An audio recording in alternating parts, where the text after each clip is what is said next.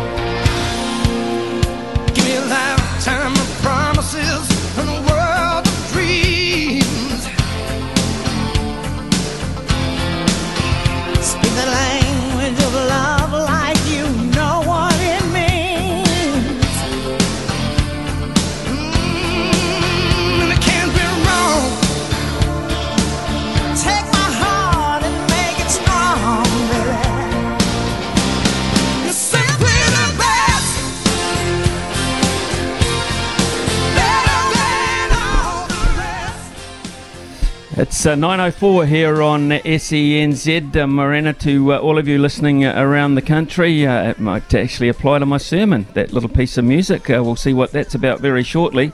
but thanks to Brandt, our local John Deere equipment suppliers, for your great support of the show. shortly after a sermon, we'll be speaking to Sarah McGlashan. Sarah, of course, is the New Zealand Cricket High Performance Coach, and she's currently in Potchefstroom and uh, it's about uh, 10 o'clock in the evening over there.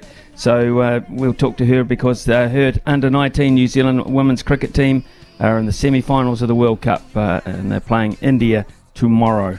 So uh, we'll talk to Sarah about that.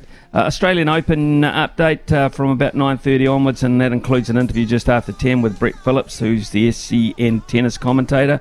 panel with David Long and Brendan Bradford. We'll talk rugby league, Warriors in particular some rugby, cricket, some netball as well. The Silver Ferns falling overnight uh, to Australia, so uh, that wasn't a great result for them. Uh, we'll have a pacing for purpose uh, horse for you uh, around about uh, 10 to 11, a stump smithy at 11.30, and before that we'll talk to Kane Jones, who is from New Zealand Bloodstock, about the, the sales coming up, the Karaka sales. Um, they are big this weekend, starting on Sunday, I believe. We'll get all the details of that just after 11 o'clock. Sport is our religion, and here is Smithy's sermon. Well, uh, last year he hit the headlines because they wouldn't let him play. In fact, uh, they didn't even want him around because he wouldn't fall into line. This year, some are saying he's faking an injury, accusing him of duping opponents with leg strappings and stories of all nighters on machinery just to get out on court and try and get through. They call him the Joker, and behind closed doors, he must be laughing like hell at the Aussies. Novak Djokovic has won their Open nine times. He's odds on to do it again. He's a buck 17. He's unbackable on our tote. It will be akin to that over there as well. Nine times since his first victory in 2008. Seldom anywhere in the world would there be a dominance matched, especially at the highest level, the pinnacle of the game. He's the only man aside from the great Rockhampton Rocket Rod Laver to hold all four majors at the same time. Not everyone hates him. He's won the Laureus Sports Person of the Year awards four times. That's prestigious indeed. Although regarded by many as aloof and somewhat selfish, he was the main man when it came to the formation of the Pro- Professional Tennis Players Association, citing the need for players to have more influence on the tour and advocating better prize money structure for lower ranked players. At latest count, he is the all time leader in prize money with a cool 164,786,653 US dollars. Incidentally, there's 76.5 million Australian dollars up for grabs in this tournament. A reported 2.975 million to the men's and women's winners. You can ban and heckle and doubt him if you like Australia, but the joke's on you because the Joker's all over you again and his name's already inked on the big check. You like to hate him, but you gotta love him.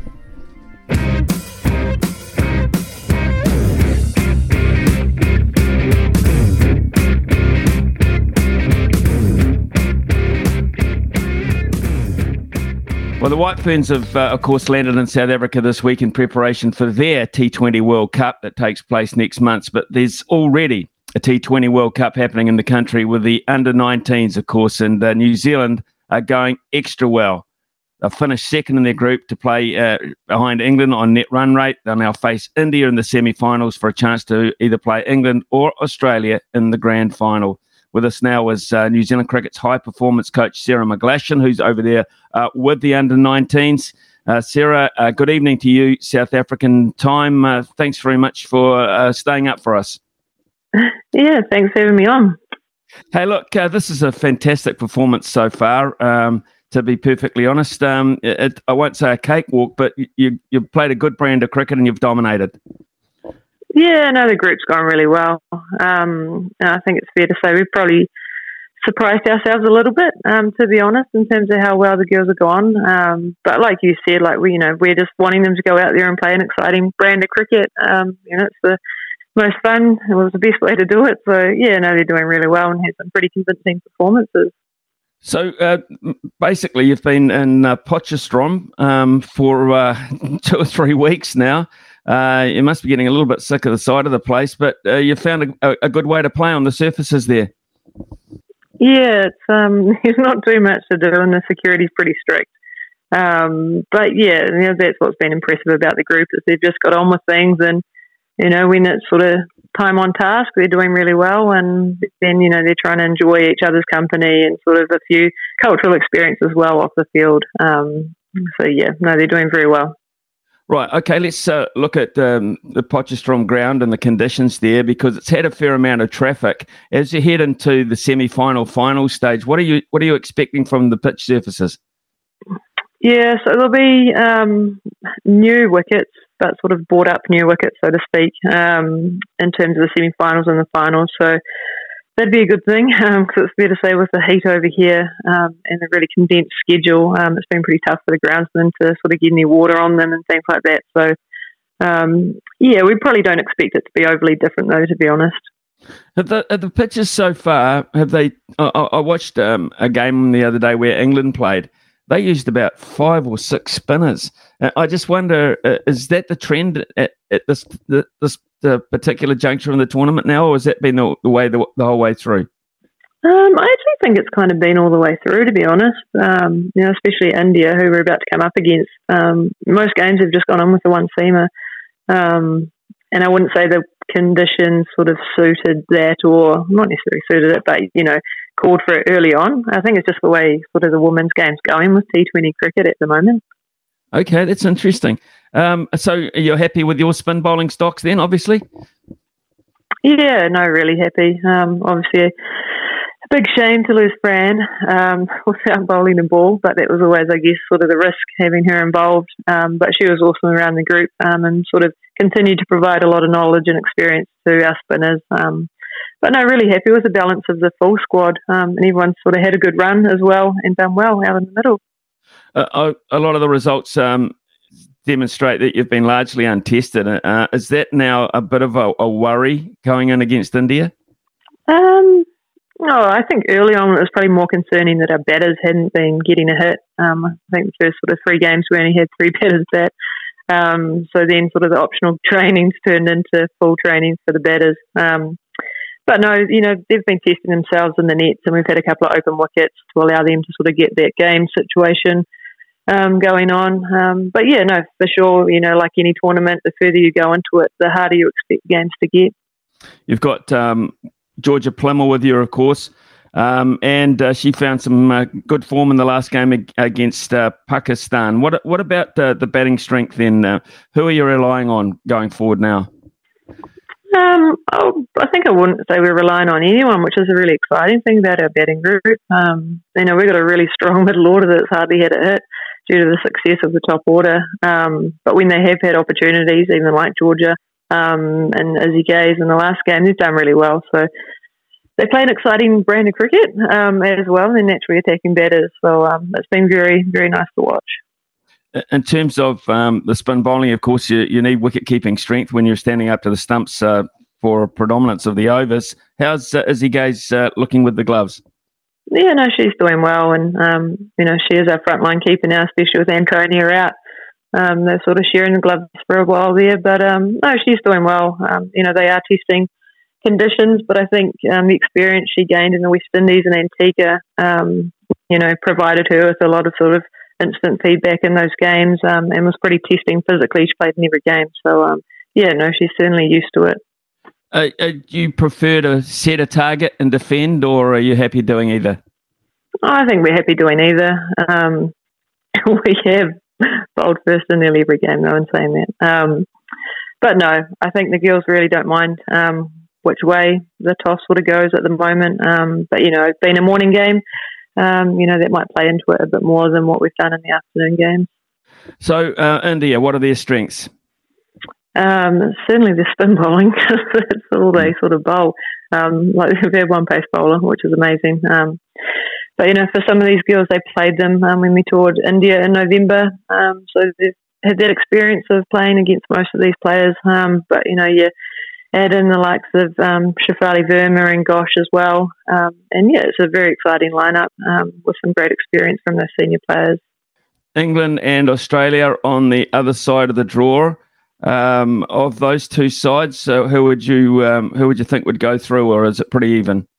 Well, I think it'd be pretty even. Um, England have played some absolutely quality cricket, um, but probably haven't been tested either. Um, just sort of the way the draws have been, and with sort of 16 countries playing in this World Cup, um, there's a real range in terms of what you're coming up against. Um, so yeah, no, I think that'll be that'll be a great game. Um, you know, the Aussie pace attack very impressive. Um, and I think just for those two countries, you know, they've got players that are sort of fairly full time cricketers at a domestic level playing in franchise cricket with other internationals. So the um, the experience they gain from those competitions um, is very valuable in these tournaments. Well, tournaments like this, uh, Sarah, are a great opportunity to evaluate the, the next generation of talent, see how they're progressing in their uh, own sort of development. Uh, as New Zealand cricket high performance coach, uh, what are you seeing out there in terms of the roll on effect? Well, I think for me, it's just seeing how much, like how much they're learning. To be honest, um, you know, for some of them, they're they're sort of fringe domestic players. Some of the girls haven't played senior domestic cricket yet, um, but especially, you know, we've had players sort of like Kaylee Knight and Natasha Codyre that went to India um, and then came back, and you know, they had success within the domestic cricket, especially Kaylee and the Super Smash. So that's been really pleasing um, to sort of see the opportunities that have come just from them playing more cricket, to be honest, and especially with touring and coming up against different competitions, um, uh, opposition. Sorry, but you know, like the Flora um, debuted for CD, and little things like that are really pleasing. So, Sarah, in terms of um, going forward as well, uh, I just under, wonder that. Uh, the uh, women's IPL is about to uh, kick off. Uh, they haven't even had the auction yet, but it's it's not too far away from kicking off uh, which is going to keep, um, I would imagine, um, senior players in the game just a little bit longer. Just common sense is that money wise. Um, so do you, do you expect that to be the case with some of our um, more seasoned players in, in the White Ferns proper?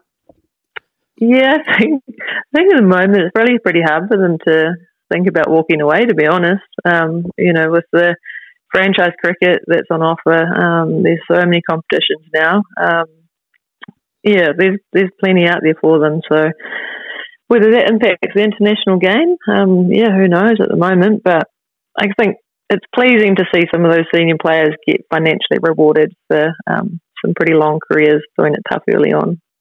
One of the, the hard things for for young um, men or young women who um, you know go on tour for the first time, and for a lot of these young players, uh, this is probably one of the more extended times they've been away from home.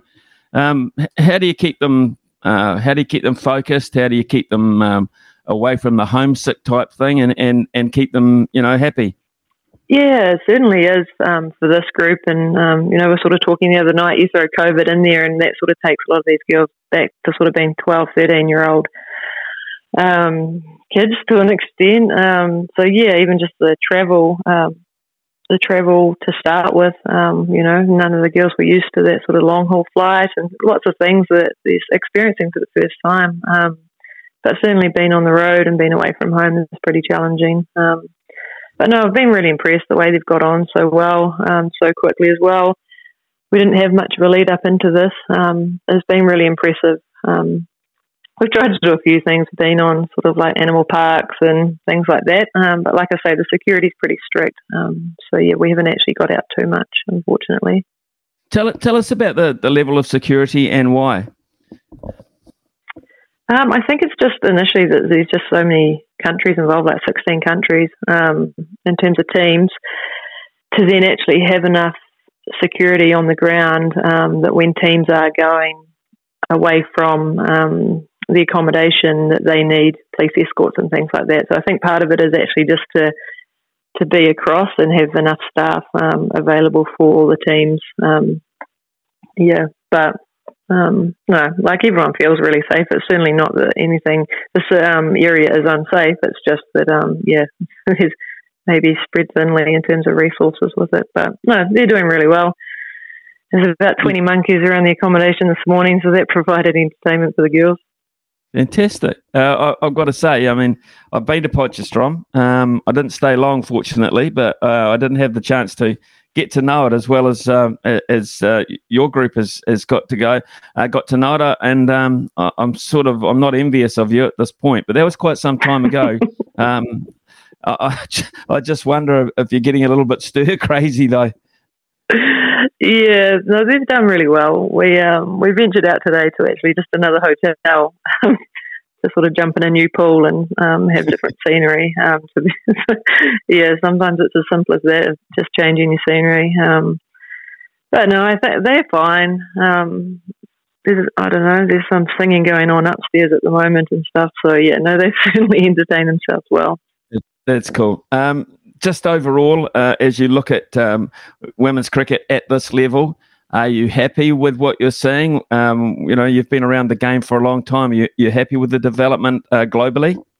Oh, certainly. The skills that are on display here at this tournament um, are really impressive. Um, and I think that the challenge for us at New Zealand Cricket is we've just we need to put a program in place that um, is like there's constant steps for these players. Um, you know, if we're honest at the moment, there's a, a big jump um, from sort of age group cricket to domestic cricket and then to the international game. But what we're seeing at the moment is that jump's at me really quickly. Um, so, you know, that's sort of my job to try and create more of these opportunities um, for these players.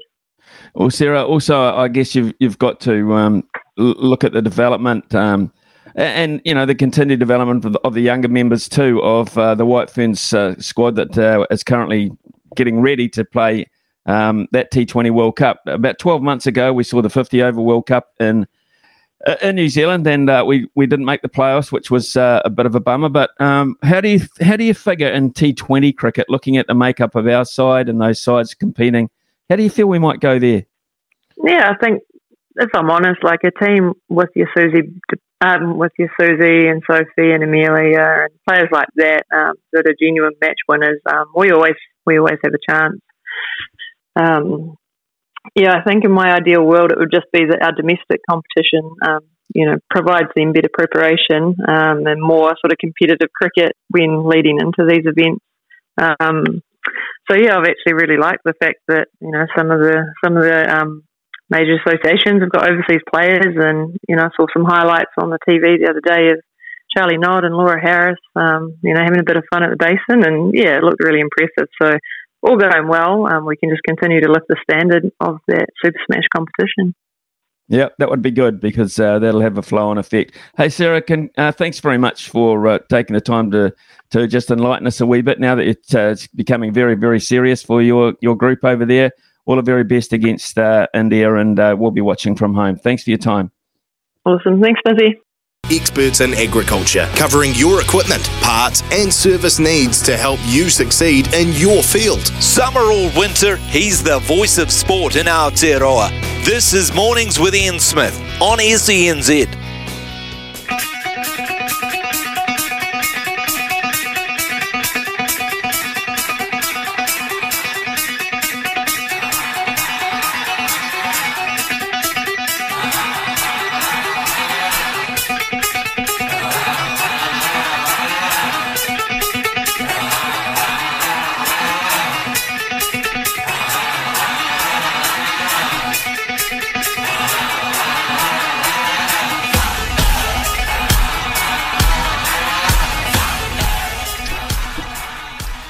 928 here on SENZ. Yesterday we asked uh, for your text to come in on the Temper Bedpost text machine. Uh, in terms of uh, your wish list for 2023, we'd like to continue that to, today. Um, if you've got the opportunity, double eight double three, double eight double three is the number. Come in and uh, give us your wish list. Um, yesterday, uh, Damien came in uh, from sunny Oamaru a wee bit late, so we, didn't have the opportunity to read it out. Uh, my wish list to have decent people in top decision making positions to make logical decisions in the best interests of our professional teams. Uh, looking at uh, Robinson from the rugby CEO and Bob Carter. He was poor with the Black Ferns and adding nothing to the Black Caps currently. Why are they there? So that's uh, from Damien. He wants to see uh, the right people making the right calls. Not a bad wish. Uh, Mikey G in my top four. No uh, faith in my All Blacks. Uh, so Ireland to win the World Cup. My second team. Okay, Mikey, you want Ireland to win the World Cup. Uh, two, put some bloody foundations down and start building the Christchurch Stadium. Right, okay, I think that's on everyone's uh, wish list down there. Ryan Fox to win a major. Uh, a few people have come in with that one. And the Black Caps to win the World Cup. That is the one um, ultimate wish for Mikey uh, is really is that Black Caps win the World Cup. Um, my wish list uh, is to have decent people. Uh, oh, I've got to read that one out. Sorry. Why are they there? Oh, no, that's is that the same? Yes, it is. It's the same one. Why are they there? Is the question. Yeah, that was Damien. Um, how about um, how does and listening to the, that little um, sting that we played from uh, Staffy's show there yesterday with Mitch McClenaghan? He asked about Bob Carter. Uh, Mike said, How does Bob Carter still get a gig with NZ Cricket? It beggars belief. Uh, how about trying Phillips opening now? Bracewell as a finisher. Phillips, Conway, Kane Williamson, uh, Mitchell, Latham, Bracewell. Uh, that'll be Michael Bracewell, Santner, Sodhi, Southey, Ferguson, Boult in Indian conditions, or Henry if Boult is out. Doug Bracewell for Sodhi if the fast bowling pitches are more applicable than the spin bowling pitches. So uh, come on in with uh, your wishes for 2023.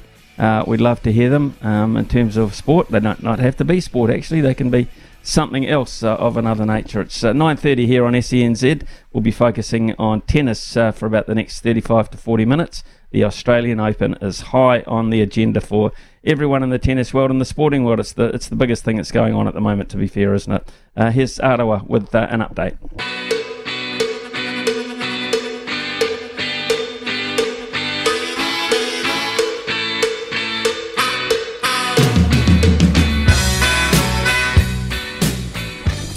Right, 9.32 here on SENZ and uh, as I mentioned the Australian Open is big at the moment because it's nearing the end when the big prize money will be handed out and the trophies of course.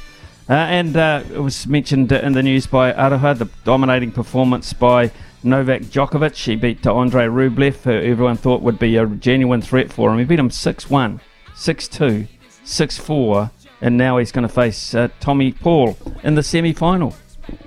Second serve, Rublev will take this on the forehand. Backhand up the line by Djokovic. Forehand cross court by Rublev. Up the line by Djokovic with the forehand. Back up the line with the backhand went Rublev.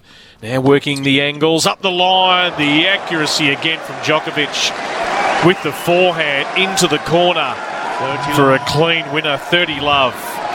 So Djokovic now into the backhand of uh, Rublev. Drop shot by Djokovic. It brings Rublev forward. Djokovic can go with the lob over the top. He's scampering back to the baseline. Rublev, he hooks it down the line, but uh, long. Djokovic. And there's the hold for Novak. Quite incredible scenes at Melbourne Park. Great return. It was a deep backhand there from Djokovic. We work up the middle, and it was a good deep return by Rublev because it brought about the backhand error. And get into his service motion. Out to the backhand of Djokovic. Cross court backhand by Rublev. Trying to go line. Well wide off the Djokovic racket. So it's Rublev to 40 love. Takes it on the forehand, Djokovic. Oh, he's whipped a winner right up the middle. 40-15 for Andre Rublev. Out to the forehand of Djokovic. Off forehand by Rublev. Up the line, the backhand went uh, uh, Djokovic. Rublev with a nice deep return to the forehand of Djokovic, who sent it back to Rublev, who couldn't make it over the net. Had the turtleneck. Uh, great slider serve out wide by Djokovic. Djokovic out wide for a clean ace. It's up to the backhand here of Rublev to the slice of Djokovic. Backhand cross court, Rublev into the net. Three match points for Novak Djokovic. Rublev just wants to hide under a rock right now. It's just been a tough night for Andre. As Djokovic will go out wide, the response is in there off the backhand by Rublev, and then into the net. As Djokovic went to his forehand, Rublev with another unforced error. And tonight, Novak Djokovic has put on an incredible display yet again. Well, that's two in a row. That dominant because he put away uh, Alex de Minaur, the Australian hope, as well, in straight sets very, very quickly. So uh, he's coming right at the right time, if indeed there was anything wrong with him, and that's the key. This was uh, his reaction after the match. We were here two nights ago, and you said that that match two nights ago against Alex de was the best match you've played this year. Was this one even better? Uh, I would rank it as number two, uh, but very close to the performance of two nights ago. Um, yeah, I cannot be happier with my tennis. Honestly, I've been playing very solid from from back of the court and uh, really love love playing in these conditions in this court. I've said it many times. You know, I, lo- I love playing here. Definitely the most special court for me. How about the conditions tonight, which which were a little different? You played here just about as much as anyone. This is pretty breezy. I can feel it now. It's a lot of wind down here. How how was that to play, and did you have to make adjustments for this breeze? Yes, uh, you have to make adjustments and adapt to the to the conditions. Obviously, I, um, it wasn't as breezy. I think uh, around six o'clock when I was warming up, and uh, you know, all of a sudden it just started the beginning of the match. Uh, especially from this end, you know, you have a strong wind in your back. Maybe for the people uh, watching on the stands or on TV, they don't they don't see much of a difference. But for us players, it makes a huge difference. You know, the, uh, if you're playing on that end you're playing with a lot of pressure and um, you have to kind of uh, pick and choose your shots, maybe open up the court a little bit more. Um, the ball toss is a little bit of a gamble from, from this side, but uh, you know, overall, um, I think that the score line in the first two sets doesn't speak the, the truth or the reality of the of the match. Uh, you know, it was some some really close games that we had. Um, Andre is, uh, is a great opponent. He's a great player. I have uh, tons of respect for him. You know, one of the one of the biggest forehands, one of the quickest players on the tour. You know, I knew uh, what the game plan was. Obviously, you know, uh, one thing is to imagine how you want to play, the other thing is to execute it on the court. But uh, I think. Uh, if I have to sum it up, all the important shots and important moments, I found my best tennis. So that's that's what makes me, I guess, the most pleased tonight.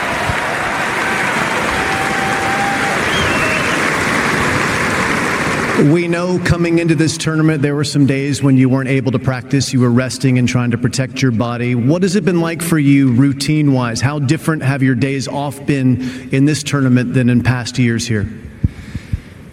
Well, to be honest, I've been. Uh, connected uh, to machines more than I have been connected to uh, to anybody else or my bed or anything else really in the days off. I've uh, tried about any any biofeedback machine there is in this planet uh, in order to get my, my leg ready. And um, it worked.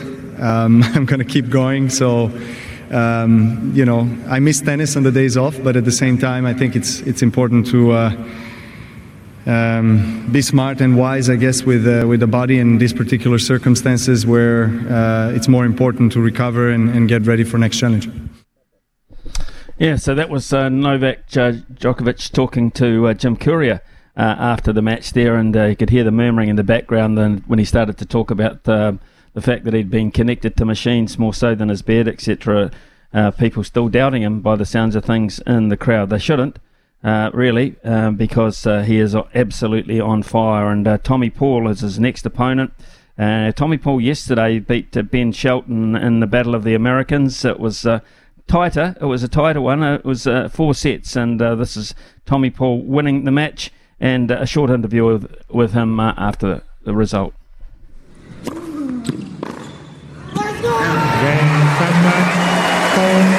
Tommy Paul is in a major semi-final for the very first time in his career.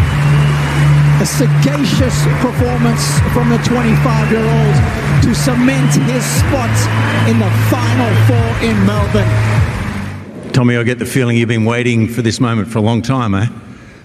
Yeah, man. Uh, this is my first time on this court. Obviously, uh, my first time in the quarterfinals of a slam. Uh, it's actually Ben Shelton's first time leaving uh, the States, so I think he had a pretty good trip as well.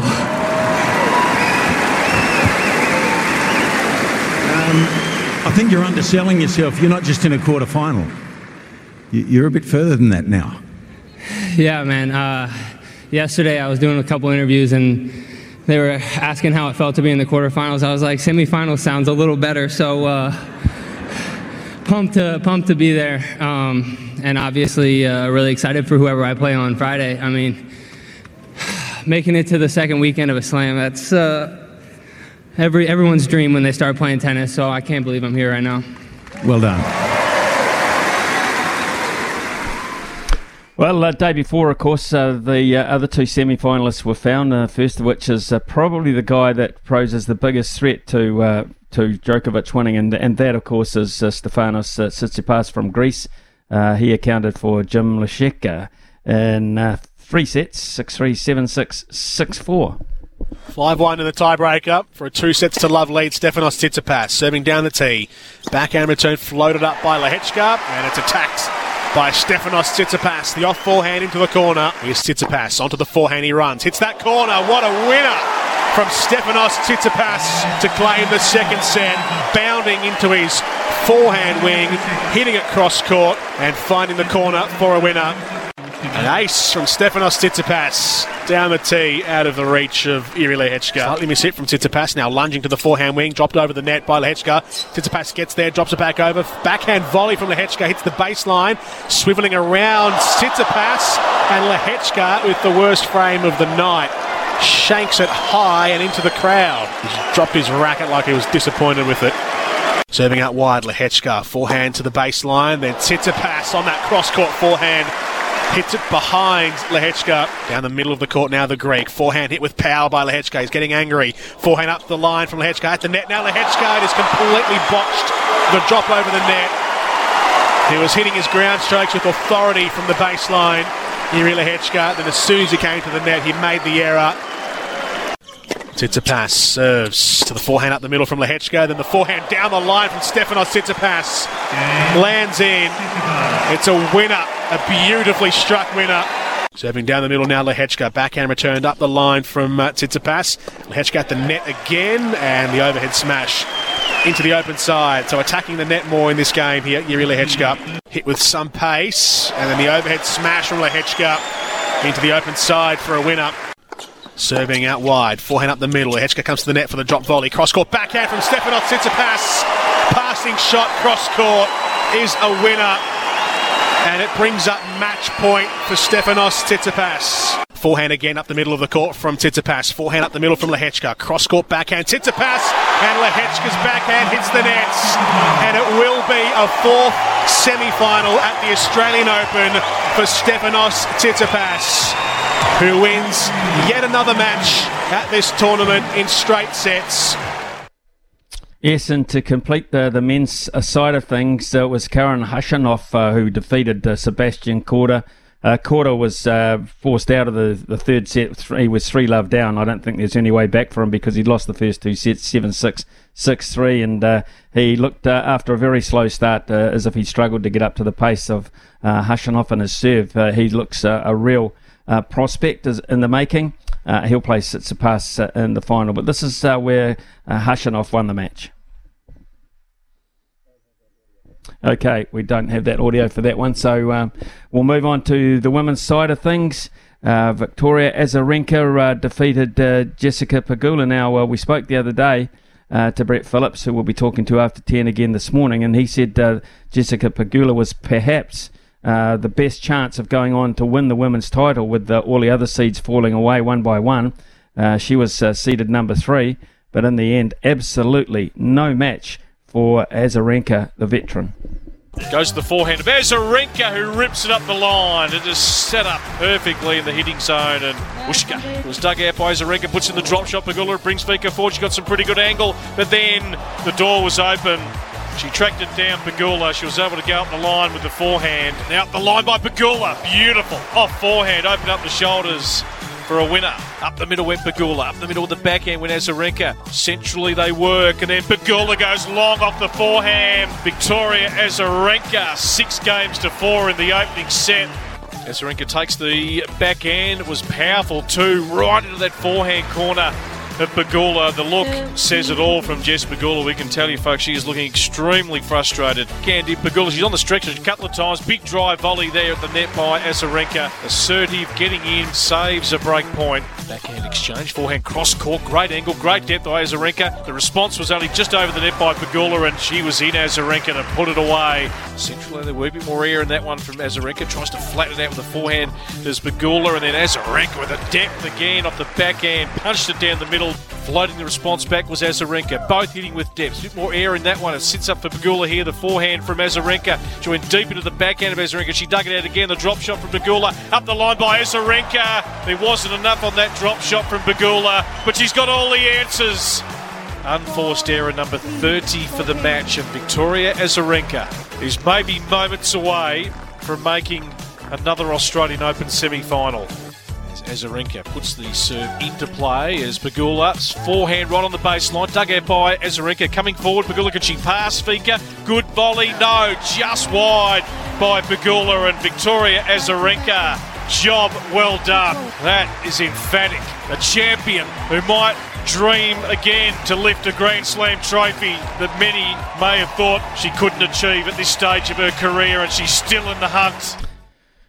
Yep, well, she's uh, a definite uh, possibility now because uh, now that she's got this far, you kind of think that her experience is going to be a major factor come the big stage. Uh, she will play uh, Elena Rybakina, who defeated uh, Helena Ostapenko 6 2 6 4. Magda, yeah, Magda Linette yesterday beat the more fancied Karolina Pliskova 6 3 7 5. Linette from Poland. Um, and uh, Aryna Sabalenka defeated Donna Vekic and she will face uh, Magda Linette, uh, the pole, in uh, the semi final. She won 6 3, 6 2. So uh, they are the results of the quarterfinals, and uh, we shall talk about the semi finals uh, with our commentator, Brett Phillips, after the break at 10 o'clock. Catch all the action from the Australian Tennis Open live every night on SENZ and 24 7 on the SENZ app. Brand are experts in agriculture, covering your equipment, parts, and service needs to help you succeed in your field. Summer or winter, he's the voice of sport in Aotearoa. This is Mornings with Ian Smith on SENZ. You got to know when to hold up, know when to fold up, Smithy's multi. know when to walk away, and know when to run. Bet live on your favourite sports. Download the TAB app today. Tennis and uh, basketball will be on the agenda today, and it's the women's semi finals.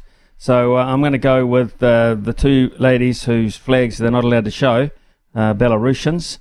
So Victoria Azarenka to beat uh, Rybakina from Kazakhstan at uh, $2.65. That would be the upset. That's the moneymaker in the multi. Um, Aryna Sabalenka, who's highly favoured to beat Magda Linette uh, from Poland at $1.22. I'll throw uh, uh, Sabalenka in as well. And uh, Doc Rivers, Philadelphia 76ers to beat the Brooklyn Nets at $1.47. Doc Rivers still there? He might have just moved on from the 76ers actually. $1.47 anyway. Uh, $4.75 is the multi there. $4.75.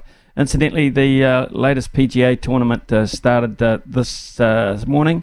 New Zealand time, so uh, Danny Lee's playing in that. It's the Farmers Insurance Open at Torrey Pines. Uh, he's one under after five. The leader is Ryder on seven under after 14. Brendan Steele, six under after 14.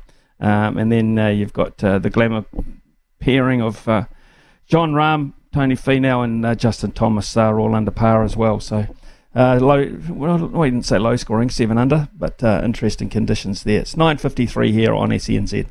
Brand are experts in agriculture, covering your equipment, parts, and service needs to help you succeed in your field. From behind the stumps to behind the mic, nothing gets past Smithy.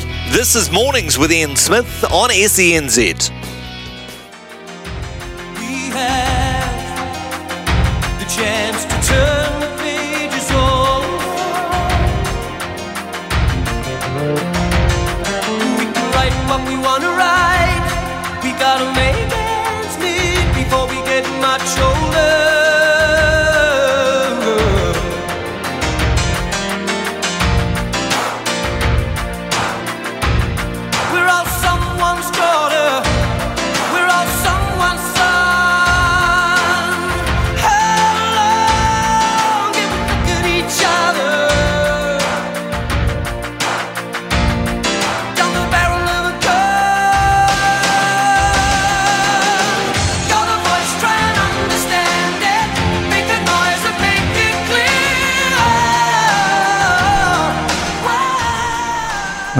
a definite Australian theme to the music on the show and the show itself because we're very heavily focusing on the Australian Open at the moment because we're down to the semi finals. Just four remain in the men's and women's draw with a chance to win the first Grand Slam of 2023. Suspicion still surrounds Novak Djokovic's injury status, but once again, he looked in really hot form as he punched his way through to the semi finals in straight sets against the fifth seeded Andrei Rublev, and today is Australia Day across the ditch.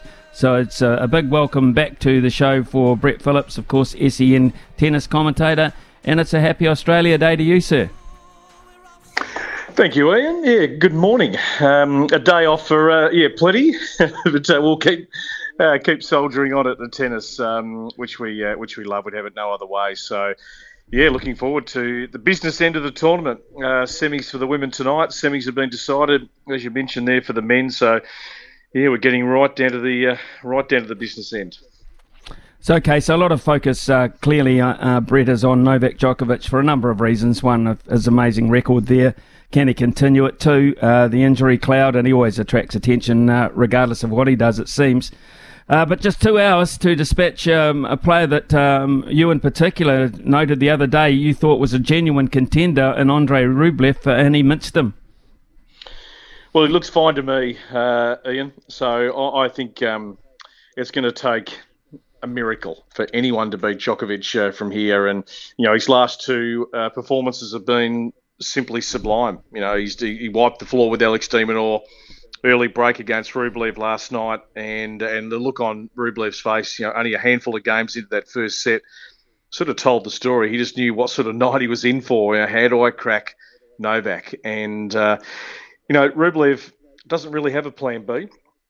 Doesn't have a lot of variance in his game. He'll just try to hit harder. Uh, but when you're playing Novak, who's uh, just playing with that incredible depth and accuracy, it just forces you to overplay. And then one error becomes two, becomes three, and the frustration sets in. So Tommy Paul has never played Novak before, so at least he hasn't got these scars from any past mm. meetings. Uh, he's obviously uh, well aware that this is going to be a huge task for him, but you know he's a he's a player who was a terrific junior.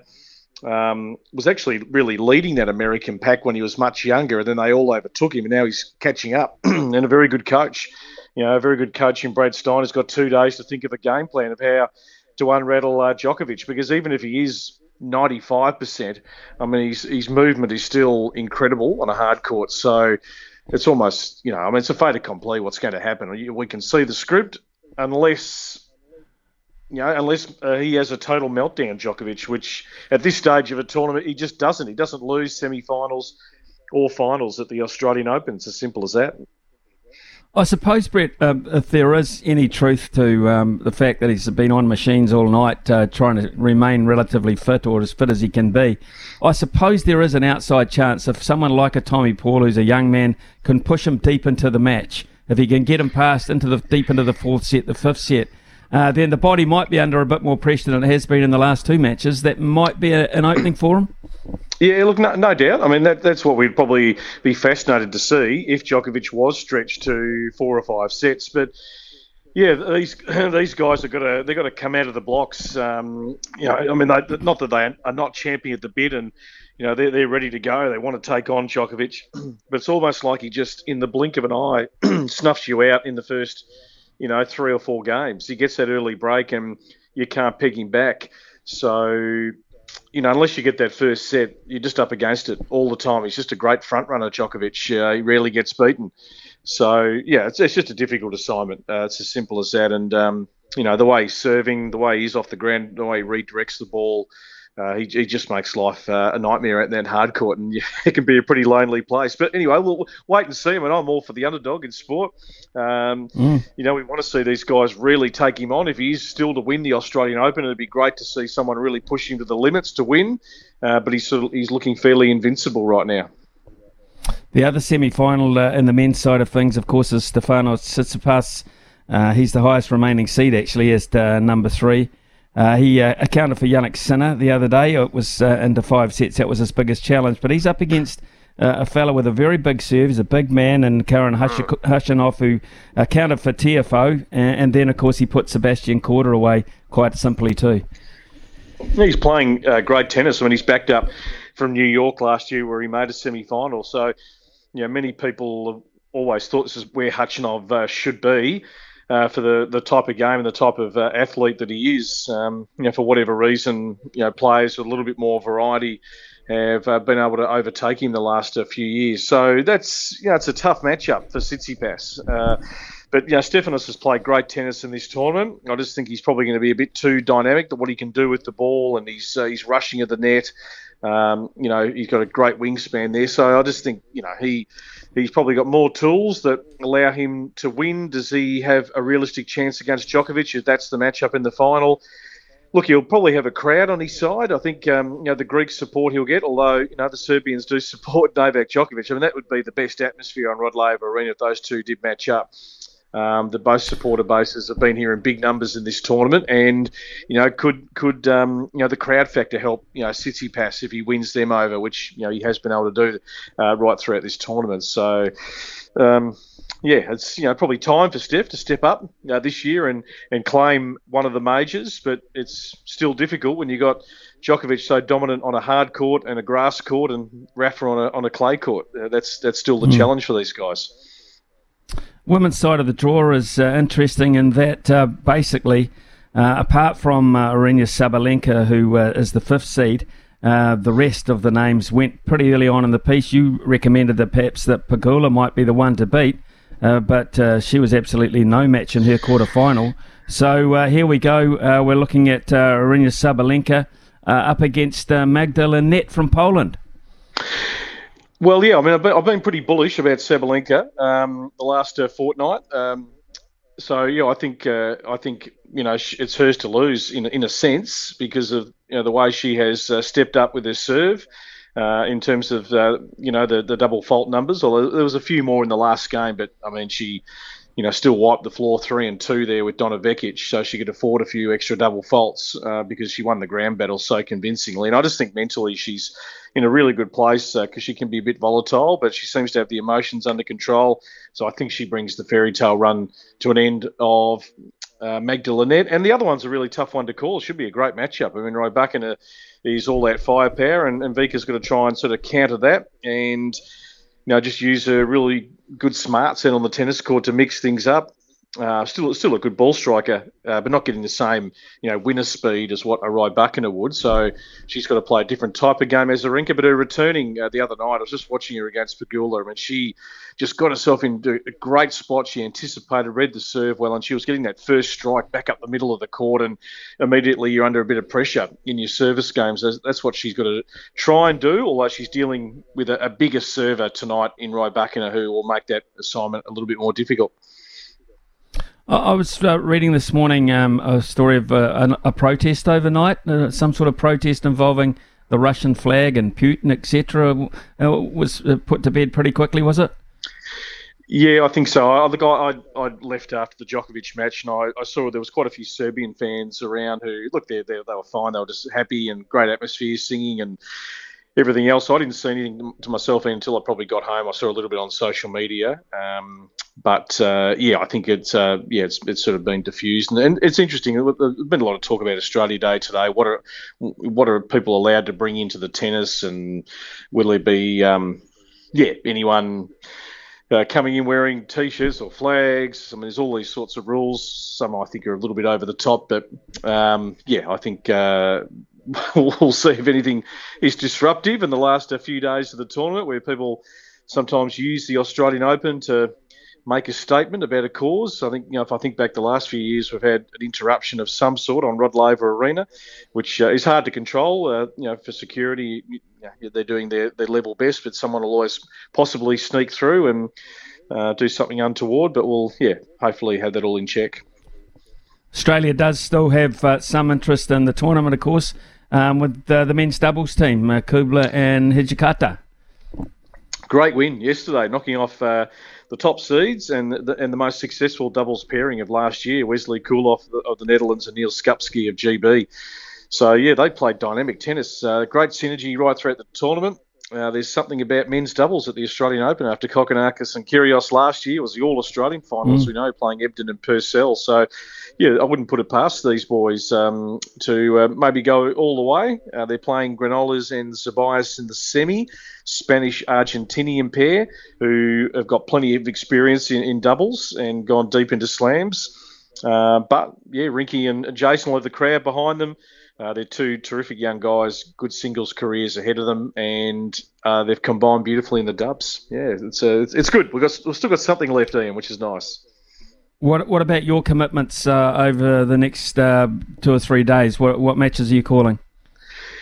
Yeah, we'll continue to call. Um, obviously, the semis tonight, uh, back to back. So myself and Jordan Canellis will be calling the semis, and then uh, yeah, the men's semis will be split what across the day and night tomorrow. So we'll be right across that, and uh, yeah, women's final and men's final Saturday, Sunday night. So we'll bring that to everyone on uh, SENZ, and looking forward to it. Uh, is you know, if I think back to last year with Barty, it was probably my most enjoyable night sitting in the box, and I, I love the interaction from our listeners as well. It's a great part about radio. There's a lot of people out there who are not near a TV set, and the radio um, can bring them inside Rod Laver Arena, wherever they might be. So, uh, yeah, we, we're hoping for a, a terrific finish. Not an Aussie victory in the singles, but yeah, I think we'll get uh, we'll get a couple of cracking finals, however it looks.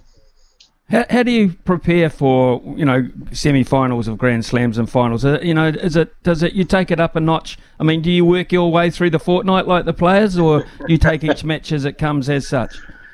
Yeah, I think you're just in the zone of each uh, each match, and you know, as, as you know, with the radio medium, um, you know, you you're really trying to take people and paint a picture. And you know, I've been really lucky the last fortnight to have uh, some great tennis minds alongside me. Um, you know, either ex players or you know journalists, broadcasters who live and breathe the sport pretty much uh, 12 months of the year. So their insights are are valuable. I enjoy, um, you know, picking the brain of them and, and their many thoughts on the tour because it is such a, a big sport to cover.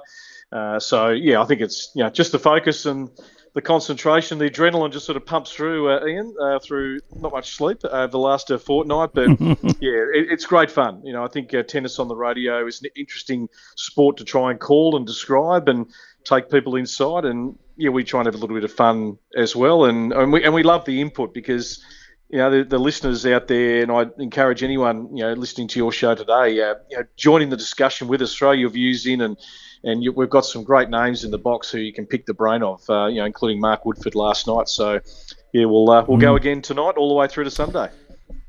Well, you're portraying it uh, brilliantly from uh, our perspective. Uh, long may that uh, continue. Uh, all the best with your calls over the next uh, three or four days, uh, Brett. And uh, thanks again for your time this morning. Uh, most most valuable to us. Pleasure, Ian. Talk soon. Yeah, cheers. Uh, Brett Phillips here, of course.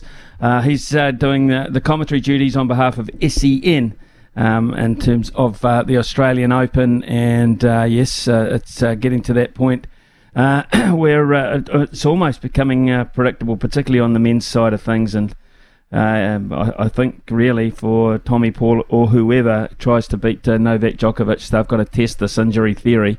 And by that I mean they've got to make sure that he is stressed and strained, the rallies are long. Um, you know, he's reaching a wee bit more, which always puts pressure on a hamstring. Little things like that, if they can manage to get some sort of parity in, in those long rallies and force them long, uh, that's when you might uh, see the trainer come out or the pressure go on Novak Djokovic because it appears at this stage only this uh, injury, I say in inverted commas, um, is the thing that's likely to beat him. Uh, he's just playing so well. Uh, 1018 here on SENZ, and we'll have a panel next. You succeed in your field. Summer or winter, he's the voice of sport in our dear Aotearoa. This is Mornings with Ian Smith on SENZ. Big talk, big opinions, the panel.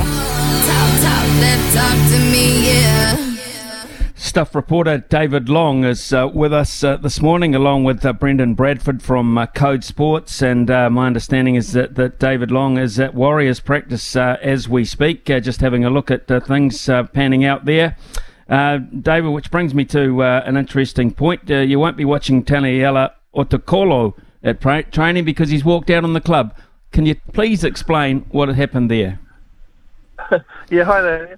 Yeah, that's right. Yeah, no, Taniel is not here. Um, yeah, so it's a bit of a, an odd one. This he, um, he he's always sort of talked about as um, you know, a future guys inspired the Warriors, and he would sort of own the, the number nine jersey at the club for a few years.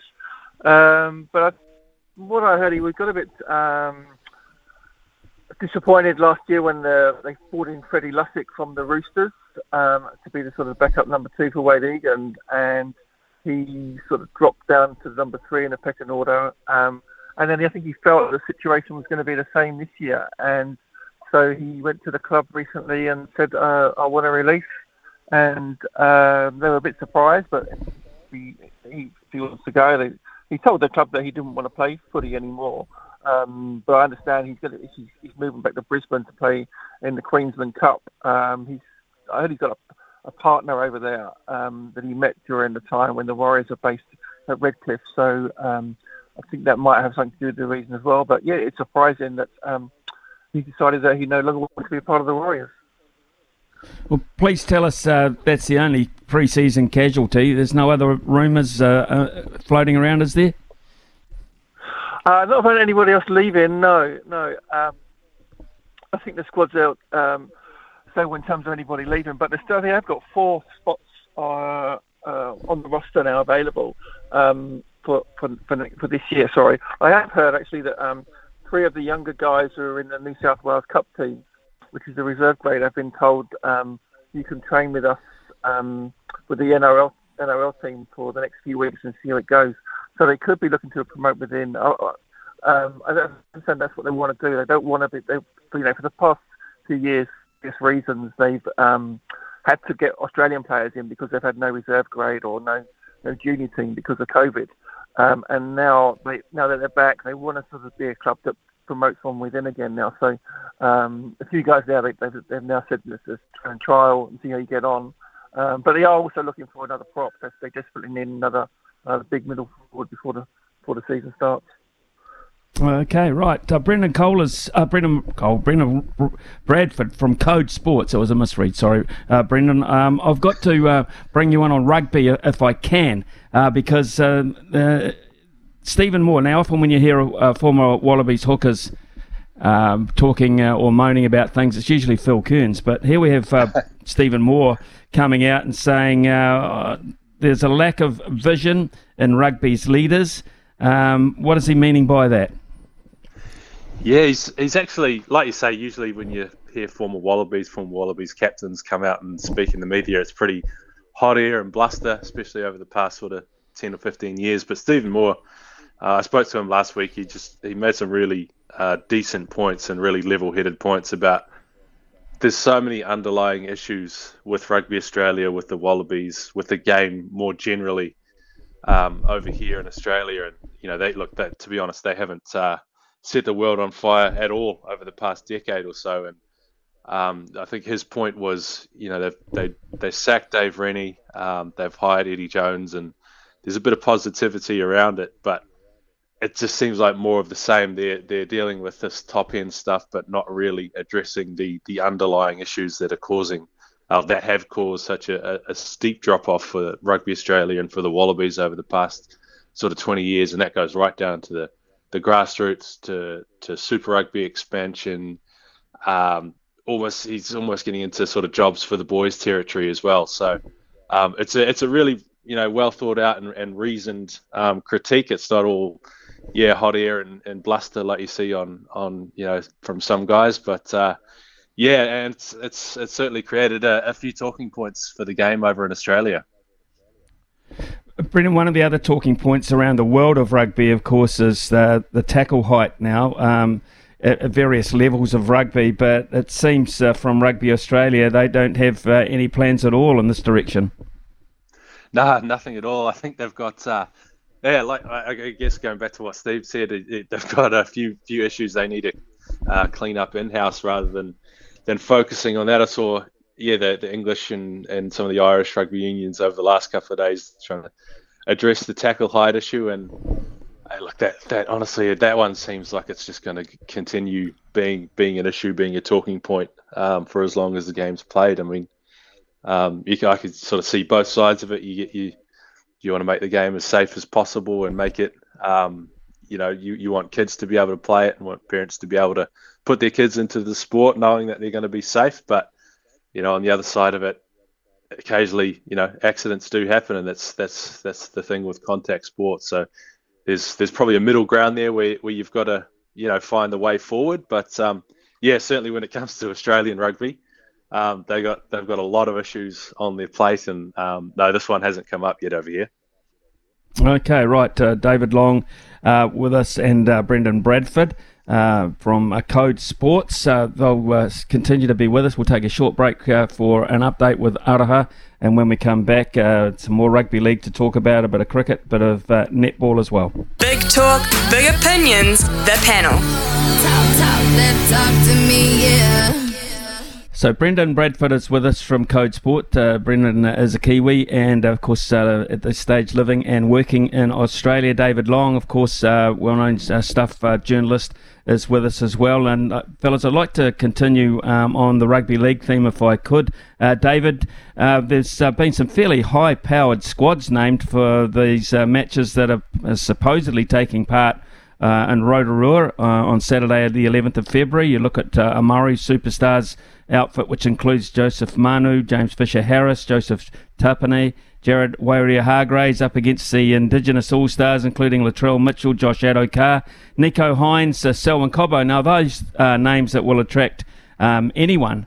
Um, in, in terms of the men's match, of course, there's the, the women's game as well, uh, featuring um, stars including Kennedy Cherrington and Zahara Temara uh, Olivia Kernick, uh, and uh, the indigenous indigenous side has Shaylee Bent, Caitlin Johnson, and Jamie Chapman. Now these are all high-profile players, of course, David. But uh, I think the big question mark is with what's going on at the NRL, uh, will these matches happen? Yeah, that's right. Yeah, um, I did a bit of digging around in this actually yesterday, and at the moment the games are going on.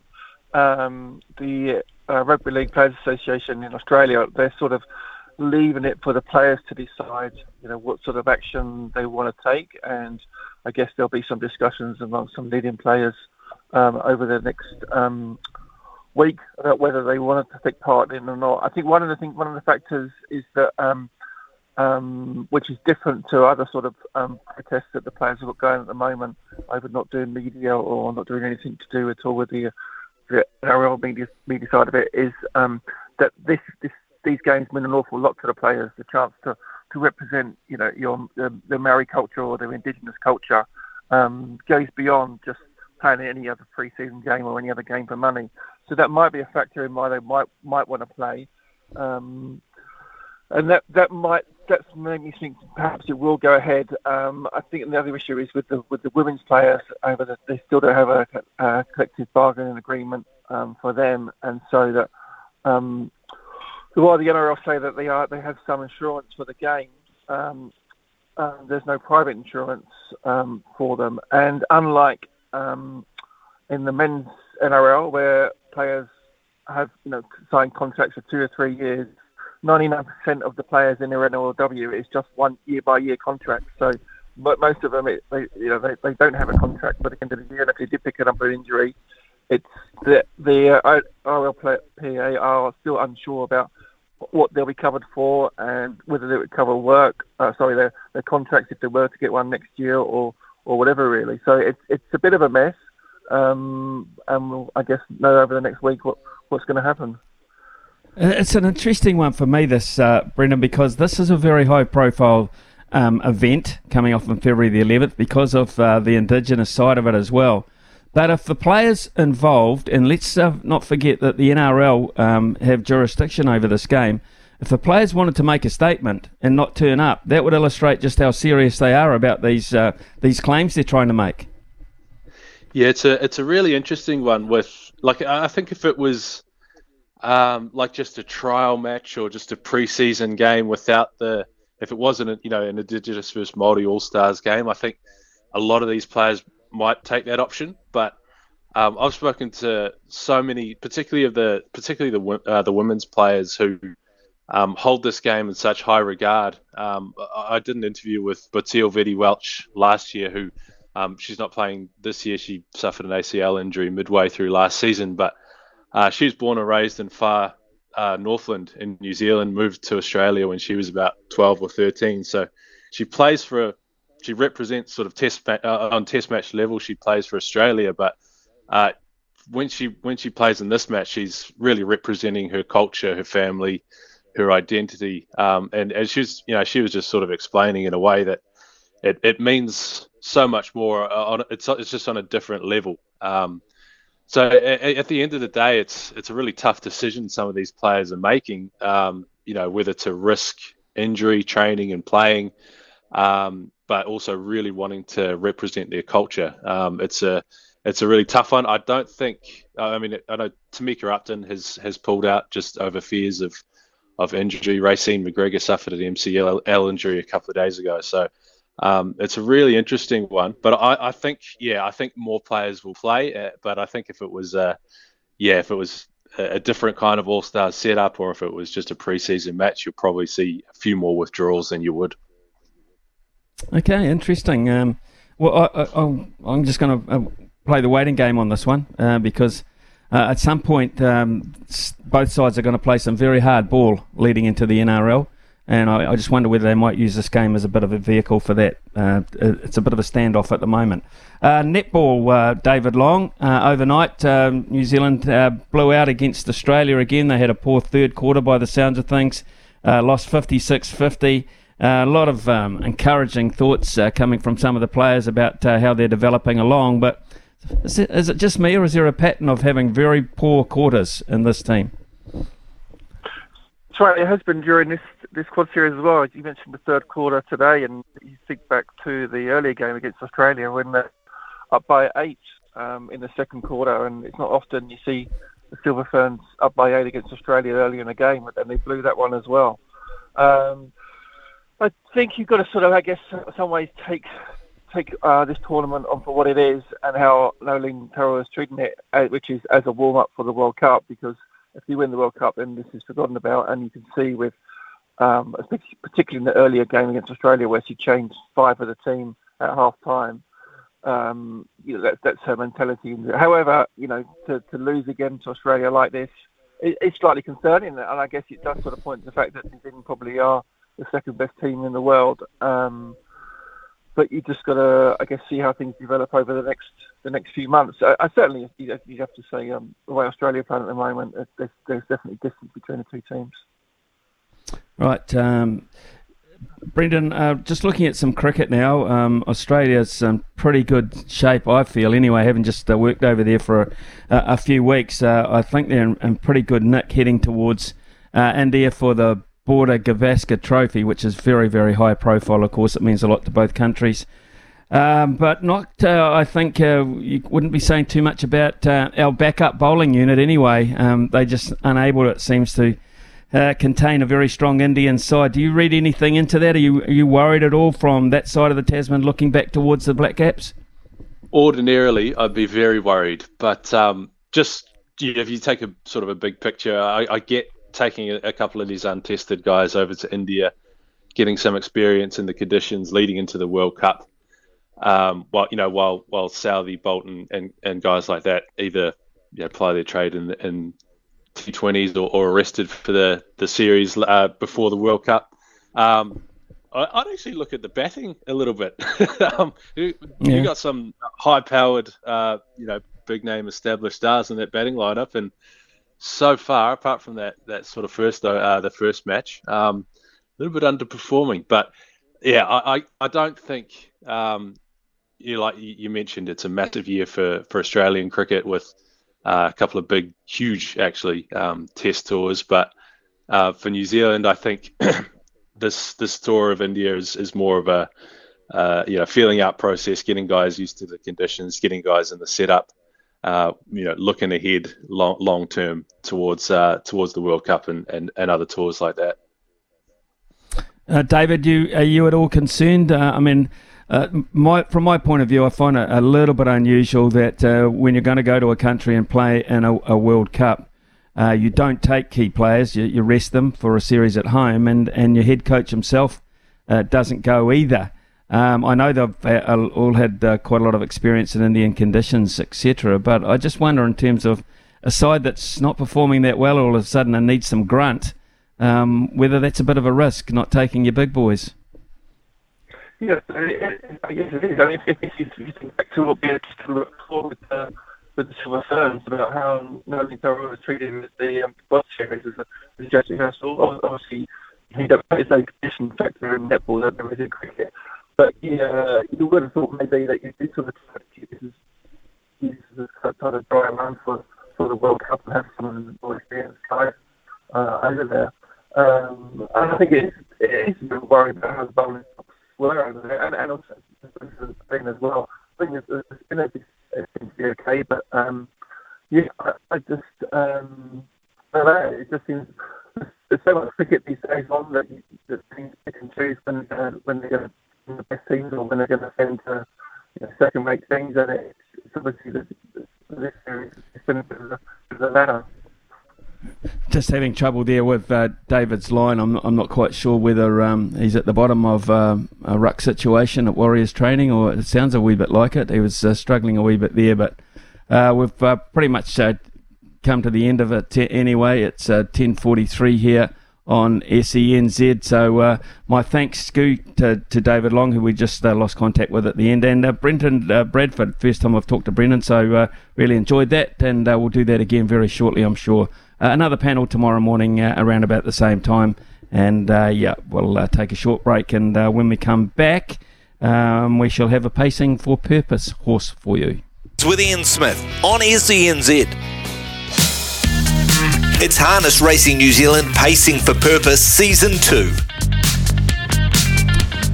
Yes, indeed. And our Women's Refuge Fund has benefited by $607.50 at this stage. None of us uh, across the shows uh, had a winner last week, uh, so we'll all hope to do better this week for our respective charities. Uh, we've got uh, one running around at 7.22 uh, tomorrow night at Addington.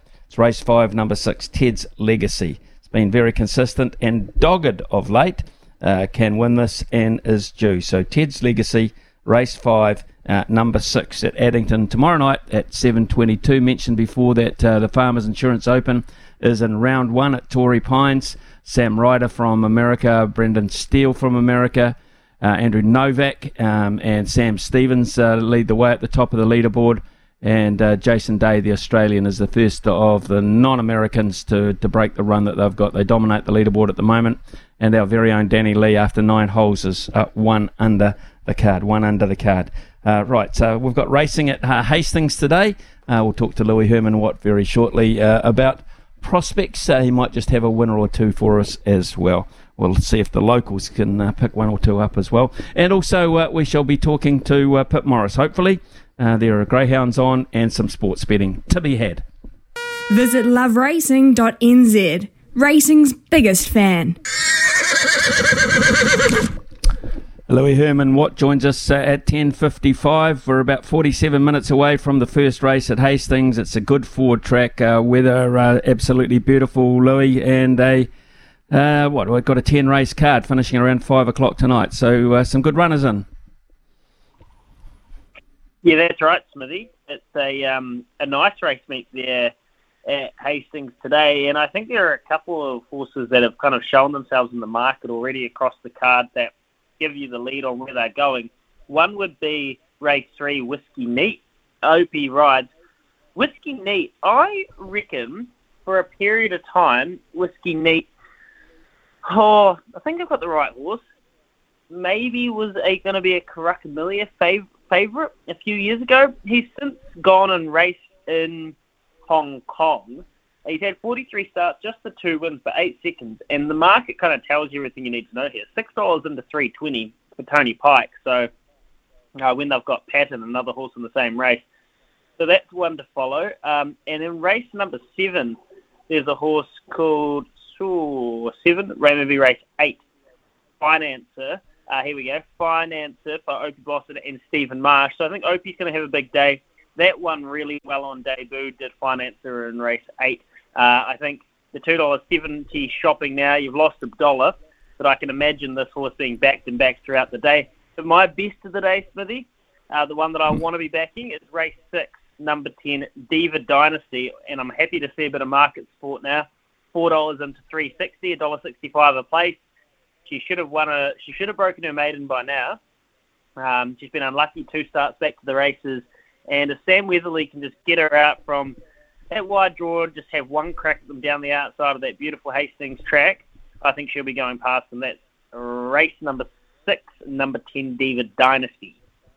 We'll catch up with you tomorrow, Louis, uh, if we can, because uh, it's Wellington Cup weekend, so we better have a chat about that uh, tomorrow, eh? Yeah, for sure. The um, Mr. Sharrock's got a mortgage on it, doesn't he? Yeah, looks like it. It looks like it. Um, yeah, he'll be uh, expecting big things out of his team down there. There's no doubt about it. Louis Herman Watt uh, with us there, uh, with his feet up for the afternoon, hopefully.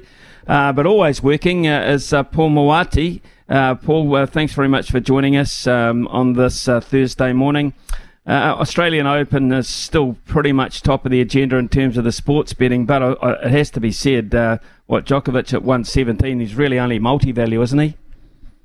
Yeah, he uh, situates in terms of punters' interest a number of multi tickets with Novak Djokovic on there to win the Australian Open.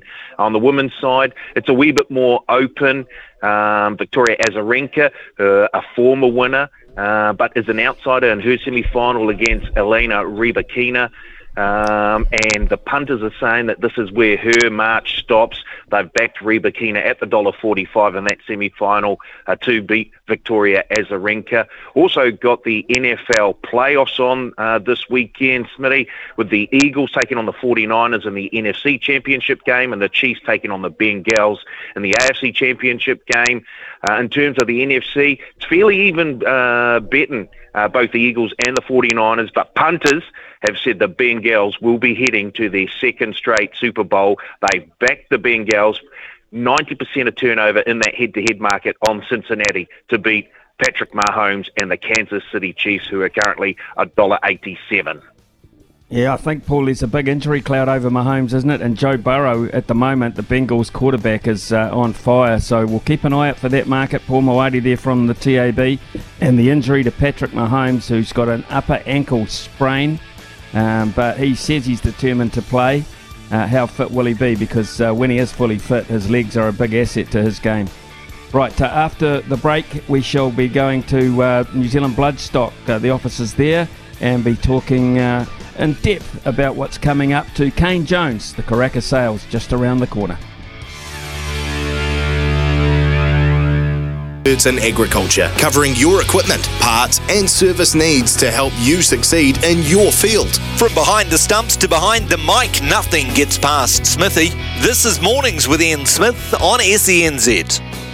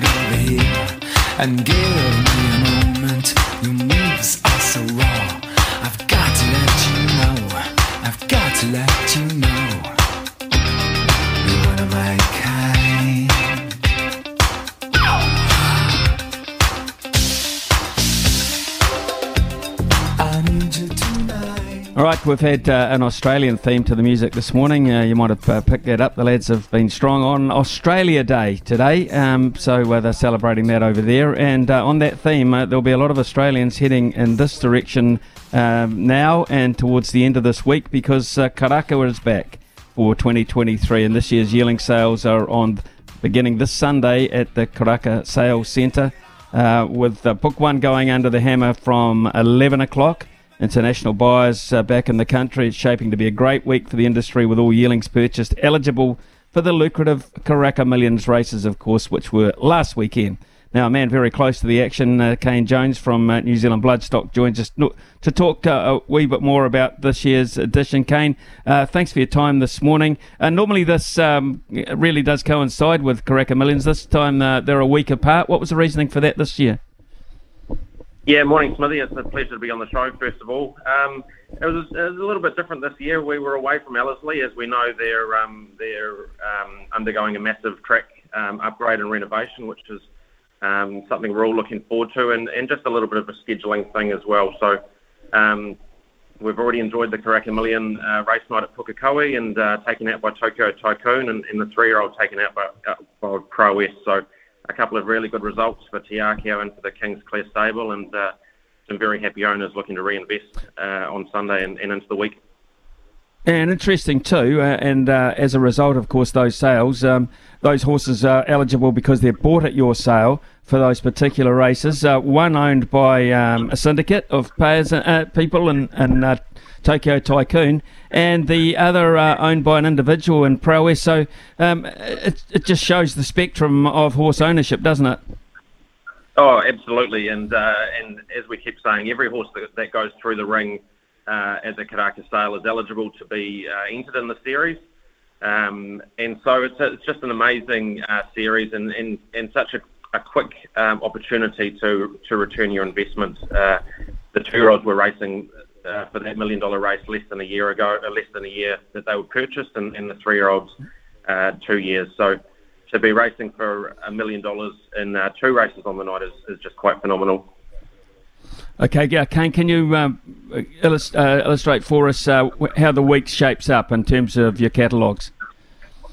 Yeah, so we've got you. You were spot on earlier. We we kick off book one on Sunday at 11 a.m. and, and we sell for three days uh, in book one, Sunday, Monday, and Tuesday, and then we roll straight into book two on uh, Wednesday, Thursday, and Friday. So it's a a big six days of selling. We've got uh, about 1,100 horses to go through the ring. Um, and, and as you mentioned, it's the first time in three years that we've been welcoming, or we're able to welcome our international guests back. So just a massive buzz around the grounds, and, and, and it sort of feels like a big family reunion. We're, we're welcoming all our friends back from Australia and, and further field as well, right through Asia and uh, and through America. And uh, we're just we're buzzing, and we, we're so happy to have them back. I was going to say that means a lot of hospitality on on your behalf. Yeah, it certainly does. Well, we're very lucky and uh, fortunate to have the, the beautiful new uh, Doubletree by Hilton Karaka Hotel here on site now. Uh, and I can tell you that's been full for a long time now. It's been totally booked out. Uh, it's absolutely heaving. Uh, the restaurant and bar is uh, is packed out every night, and then it's just such an amazing asset to have. But um, all the vendors love to have their own little hospitality, so you can you can get some nice anywhere from ni- a nice breakfast at Curraghmore to a, a beautiful lunch at at Trelawney or Pencarrow or, or Waikato Stud, and then maybe finish off with a beer or an ice cream somewhere. I know uh, Little Avondale and, and Windsor Park are doing very very good beers. I can uh, I can give you the tip. that's great. I mean, it's it's one of the highlights of the whole thing. Wooing buyers. I mean, that that's the nature of the game. And uh, who are some of the big players coming in from overseas that we haven't seen on our shores lately?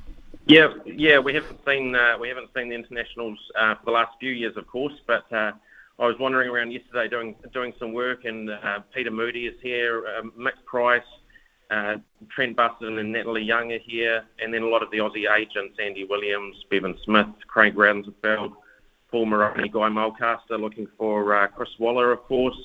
Simon Zahra is here, but uh, in saying that, all the Kiwis are here uh, in force as well. We've got uh, Alan Sharrock looking to spend a lot of his Taranaki money, and we've got the, the Wexford team, uh, the the uh, the strong Te Akau team, of course, and we've got mm. uh, Roger James and Robert Wellwood looking to reinvest some of that money after uh, Pro winning the three-year-old Karaka Million on Sunday, and um, Go Racing, um, Andrew Forsman, Stephen Marsh, the list goes on. So um, the the planes are still arriving and people are still arriving on site. So that uh, that list is just getting bit, bigger by the minute. Kane, what about uh, Asian interest? Yeah, we've got a good turnout from uh, Hong Kong. Um, some good trainers. I know a, a, a name that uh, everybody knows, uh, Jamie Richards. He's coming down, so it'll be great to see him him down here and buying some nice horses for his good um, local owners up in Hong Kong, um, and some other trainers. And, and um, we've actually got a bit of interest from Japan and uh, and through um, Southeast Asia, right through Macau and Malaysia and, and Singapore, and then like I touched on, even some American interest as well. So a, um, a real sort of diversified buying bench and, and, quite a spread across various countries that we, we love to sell to. Expectations must be uh, pretty high, Kane, because uh, you, you, know you managed wonderful numbers last year. I think you're up uh, around about 24% um, last year in Book One with a clearance rate of uh, 77% overall, which was, when you consider so much of it was done remotely, was a remarkable result. You must be expecting even better this year. Yeah, the sale uh, has held up phenomenally well over the last couple of years under uh, pretty trying circumstances, to be fair. Um, but yeah, I think I think the um, the massive international interest and, and attendance, coupled with the the the way our, our stallions and our horses are just flying and performing at all our major jurisdictions, and particularly Australia, I think that bodes very very well for a, a pretty buoyant sale over the next week. Right, let's uh, look at the proven sires uh, whose progeny should go pretty well, the, the ones that have performed well in the past in the ring. Yeah, so when we talk about proven sires, Savabeel is, is always uh, top of the list, and he's certainly king of the castle. He's an amazing sire, and he's certainly he's getting older now, but he's certainly not slowing down. He's a phenomenal sire, and, and love and one we love to uh, sell here at Karaka. But uh, horses like Per Incanto are, are flying. Ocean Park's always been a proper proven sire, and one that has really, really put his hand up in recent times is Proisir. He's just he's been a revelation recently. He's he's won four of the um, Group ones here in New Zealand this season alone, and uh, and he's probably got the the best uh, couple of three-year-old fillies going around in Legato and uh, and Prowess. So he's really really jumped out of the ground, and and and uh, he's got his name up in lights, and, and it's well deserved. What about new sires? Are you hearing any rumours about uh, interest in uh, any one or two of those? Yeah, so Super Seth is probably the uh, the big new horse. Uh, he's he's a um, a high quality son of Dundeel, who's, who's standing there at Waikato Stud. Um, he was a, a, very, very good winner of the um, of the Caulfield Guineas over there in Australia, and, and I think if anyone remembers the race or, or watches the replay, his, his turn of foot to run down Alligator Blood was just devastating, and, and something that needed to be seen to be believed. He's a he's a proper horse, and he's leaving very, very nice looking horses, and, and one we're really excited to uh, to sell uh, next week. Um, but there's other horses. There's uh, there's Wyndspelle, um, who stands down there at Grange William. Um, uh, Ten Sovereigns we've got, and then a, a heap of um, new Australian sires as well. So there's a good spread of, uh, first season sires that we're looking forward to selling. When a horse is passed in, so it doesn't meet, uh, doesn't go on the market in terms of its uh, required sale price as such, what happens then uh, from your point of view?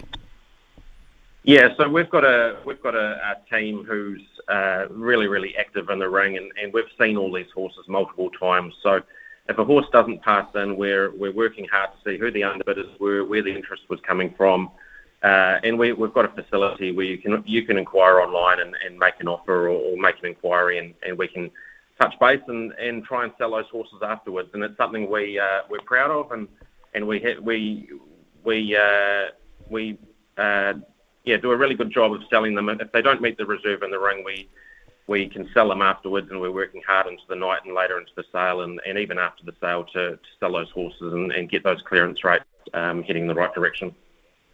Well, you need obviously you need buyers in, in your uh, industry, and you need um, you need investors or, or people that are prepared to go into horses now. And uh, syndication of horses is becoming um, quite a, a, notable thing. I mean, it's been going for years, but the size of the syndicates uh, are getting bigger and bigger all the time, uh, Kane. So if, if I'm, uh, I haven't got, you know, say I had five thousand, two and a half, five, three, five thousand dollars, I'm not going to buy a horse yep. in the ring. But how how can I get involved? Yeah, so syndication is, is becoming a massive part of uh, of racing, not not only here in New Zealand but worldwide, and uh, we've got some great syndication syndication outfits uh, in New Zealand, headed by Te Akau and Go Racing, but there's, there's a number of others. Um, they're they're more than willing to uh, to touch base with anyone and, and field any inquiries. And a lot of these horses they buy are on spec, so they buy them without actually having owners lined up. And um, as soon as they buy them, people will register their interest and they'll sell down um, either small or, or sometimes larger um, chunks in these horses uh, reasonably quickly. So a lot of them will sell down to two and a half uh, percent, uh, which makes it really, really affordable. And uh, look, I can, I can tell you, if you own two and a half percent or hundred percent of the horse, you're still cheering just as loud when it crosses the line first. Yeah, I totally agree. That I've, I've witnessed it firsthand. Um, the the other thing, uh, which is a, a, little bit sad this year, is um, I, I, would imagine a lot of uh, people will be raising a glass at some stage for a couple of uh, one of the great old characters and great contributors to New Zealand racing. Uh, in terms of Colin Jillings, who won't be there, of course, who has passed away recently, uh, and so too uh, the legendary Sir Patrick Hogan. Absolutely, we've lost we've lost a couple of real titans of the industry recently. Um, Colin Jillings, an amazing trainer, and and obviously Sir Patrick just revolutionised the way we sell horses here in New Zealand and, and worldwide. So um, he, he, leaves an, an enormous uh, hole, but and, and, a massive legacy for absolute decades to come. And, and, we'll be doing a little tribute to Sir Patrick just prior to the the start of selling on uh, Sunday morning. Oh, that's cool. I, I figured you'd do something anyway. Uh, so, 11 o'clock uh, Sunday morning, uh, all kicks off with the first one uh, going through the ring. Uh, night sessions? No, no, no. We, uh, we, we, we're the same right through Sunday through uh, through the following Friday. So, we kick off at 11 o'clock each each day. Um, and yep. we sell sort of roughly 200 or two, 220 odd horses each day. Um, wow. Going through to sort of I don't know, four o'clock roughly, four, five o'clock. Um, they're, they're, six big days, um, but just uh, really welcoming everyone here on site. If you're if you've got any intention on buying a horse, or if you just want to come for a look around and see what it's all about and, and experience the, the atmosphere and, and, and have a beer and an ice cream, uh, you're absolutely more than welcome as well. So welcoming everybody. And, and if you can't make it here on site at Karaka, we've got uh, we've got the live stream on Sky Channel 263 and and through mm-hmm. our Facebook on, on, and on our website. So uh, no excuse to uh, to miss any of the action. Well, we wish you all the best, uh, Kane. We wish uh, all the team at uh, New Zealand Bloodstock, uh, Sir Peter, of course, uh, and all those people that have been instrumental in such a great part of the industry for such a long period of time. May it be yet another success story for you, and thanks for your time this morning. Yeah, pleasure to be on the show, Smithy, and and we're we're pumped for a really big week. We're looking forward to it.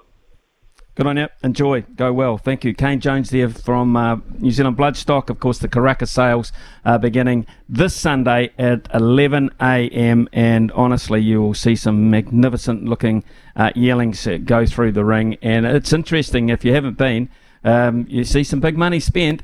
Um, you see some big players in there. Uh, they play their cards pretty close to their chest. They walk in and out of the ring, and some have their favourite seats where they sit. Uh, noticeably, uh, one David Ellis sit in his seat and look out. Uh, you know, there are people that um, are real character characters around the, the racing scene, and a lot of them. Um, and great to hear that um, so many big names from Australia and further beyond will be here this, this year as well. It's a good place to be um, just for a day out. Take the kids, see some wonderful horses, if nothing else.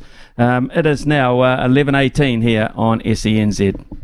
Brand are experts in agriculture, covering your equipment, parts, and service needs to help you succeed in your field. Summer or winter, he's the voice of sport in our Aotearoa. This is Mornings with Ian Smith on SENZ.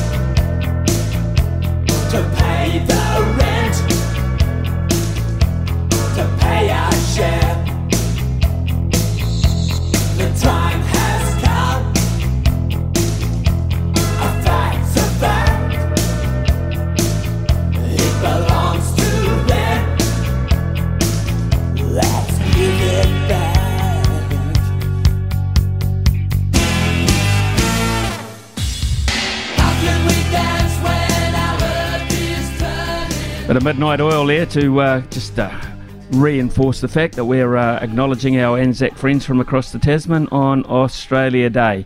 Uh, awards time too um, with uh, the ICC, and they've announced uh, overnight that their T20 International Cricketers of the Year, the male T20 Cricketer of the Year, is Suryakumar Yadav, this exciting Indian batsman who can tear any attack apart. Um, and he's won that. And in the women's side of things, it's the Australian Tahlia McGrath. Uh, she has uh, been named, uh, she's a terrific all round cricketer, she really is, uh, Tahlia McGrath. The emerging cricketers of the, of the year have been uh, named as uh, India's Renuka Singh as the women's emerging player, and the giant that is Marco Jansen. Marco Jansen, of course, the South African who comes in at six foot seven. Uh, he's a left armour, and he is tall, gets a bit of bounce, and he's a handy batsman as well. Uh, he is the uh, male um, emerging player of the year, uh, Marco Jansen. So uh, that is good news for South African cricket, and they need some very good cricketers. I can promise you that. Um, so uh, other announcements will filter through over the next day or so. But yep, uh, Tahlia McGrath and uh, Suryakumar Yadav the T20 International Players of the Year.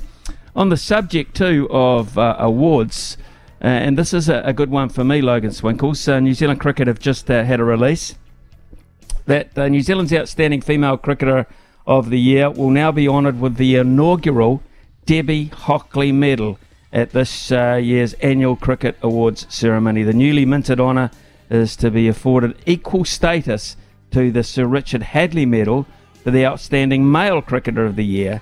So uh, now they've uh, differentiated there, drawn a line between. Uh, it's become a regular event at the ANZ uh, Awards dinner. This year they will be hosted on March the 23rd in Auckland. Of course, Debbie Hockley, regarded as one of the world's best batters during her playing days and one of the finest to have played the game, will present the new award in person herself. Of course, uh, Debbie Hockley, not only uh, one of the great uh, female cricketers in the world, uh, of course, she's in the Hall of Fame alongside Belinda Clark, Enid Bakewell, and Rachel Heyhoe Flint.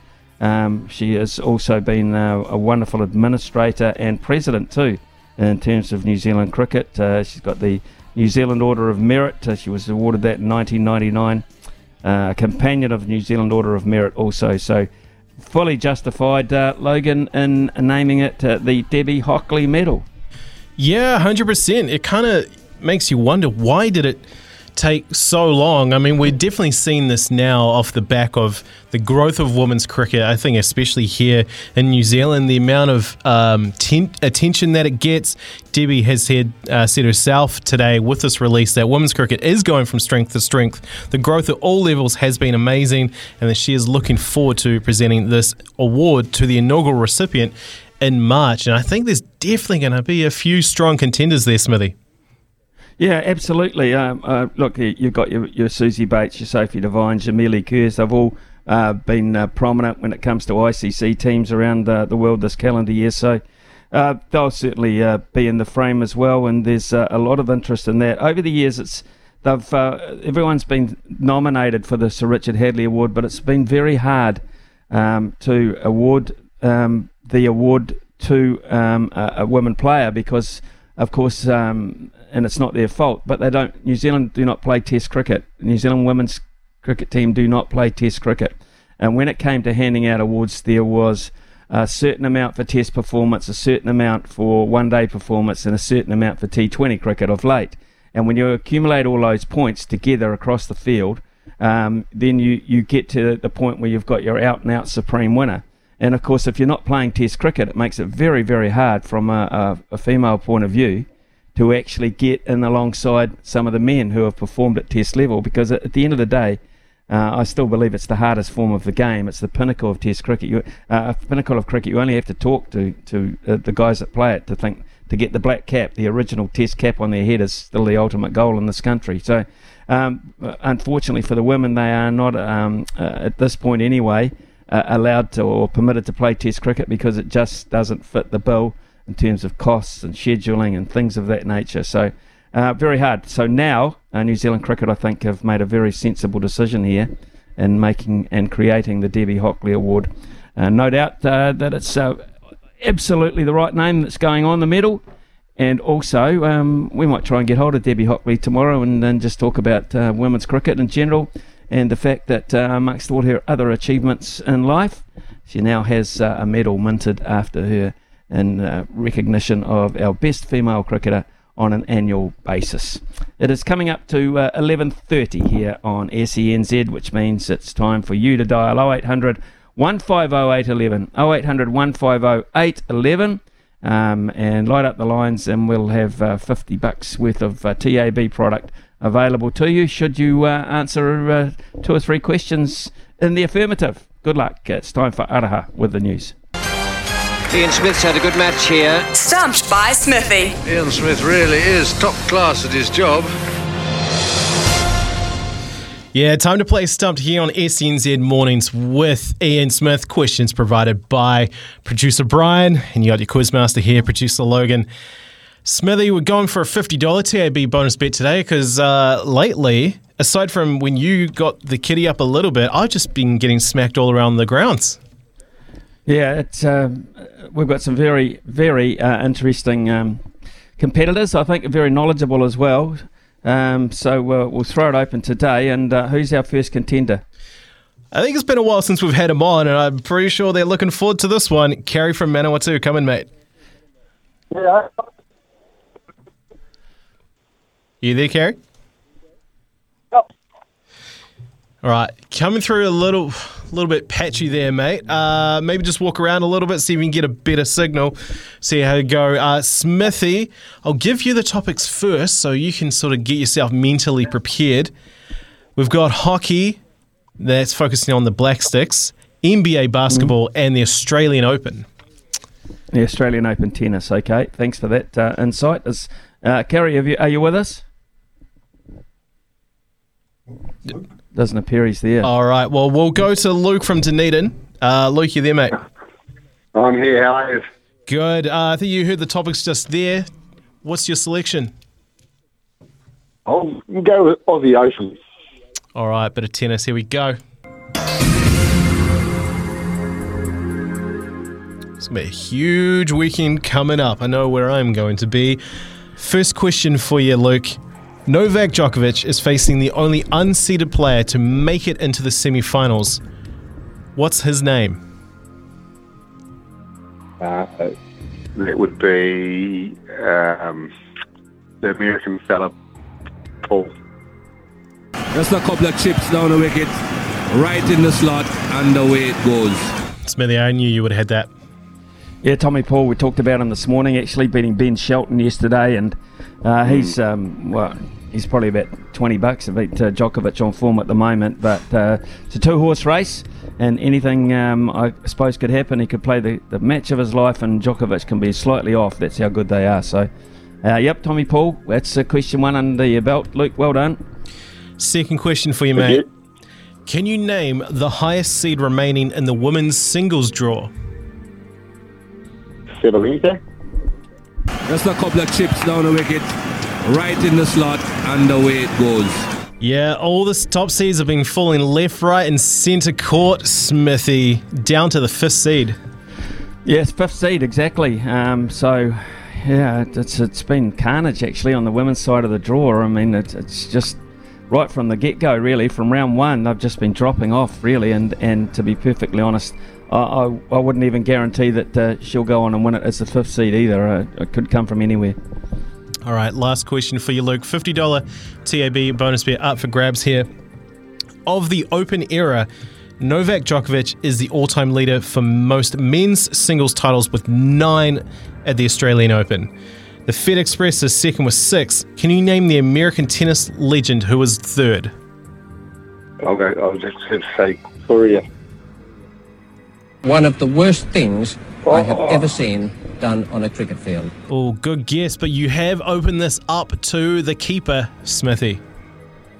Well, uh, American legend, um, I, I, I'm thinking along the Agassi Sampras line, to be perfectly honest. Um, and I, I would be thinking um, on that kind of surface, I'll be going with Pistol Pete, Pete Sampras. One of the worst things I No. have ever seen done on a No. cricket field. Smithy, it was the other one. It was Andre. You're kidding me. yep. Agassi. Yes. I don't believe you. I don't believe you. It has to be Pete Sampras. He's won a lot more majors. I don't believe that. Yeah, not when it comes to the Oh, well. Australian Open, mate. Andre Agassi Yeah. loved it in Melbourne. Oh God, I loved Andre Agassi. Hey, Luke, uh, Luke, congratulations. Uh, you snuck through on my idiocy there, but I've got to be honest. I'd have take pistol, take pistol Pete over Andre Agassi most days of the week. Agassi was a lot more attractive to watch in terms of style of tennis, but uh, pistol Pete was a machine. But you are too. Luke. So uh, you've you- you've won the money. Um, so congratulations for that. and uh, stay on the line, Thank and uh, Brian will get all your details, eh? Cheers, guys. Cheers, uh, Luke from Dunedin. There's the winner. Have a great day, and uh, we'll have another, another one tomorrow morning when we'll be playing for 50 bucks, which you can take into the weekend and perhaps uh, spend on the uh, Wellington Cup. Um, interesting to note that uh, the LIV battle goes on, even though uh, the year has ticked over to a new number. Uh, Rory McIlroy's finally turned up to tournament play and has had, um, I think, a, a fair to say, an altercation with Patrick Reed, who doesn't back down either any direction either. Patrick Reed went up to talk to McIlroy apparently on the practice field, and um, McIlroy snubbed him completely and utterly snubbed him. He said Patrick came up to me to say hello, and I didn't really want to talk to him.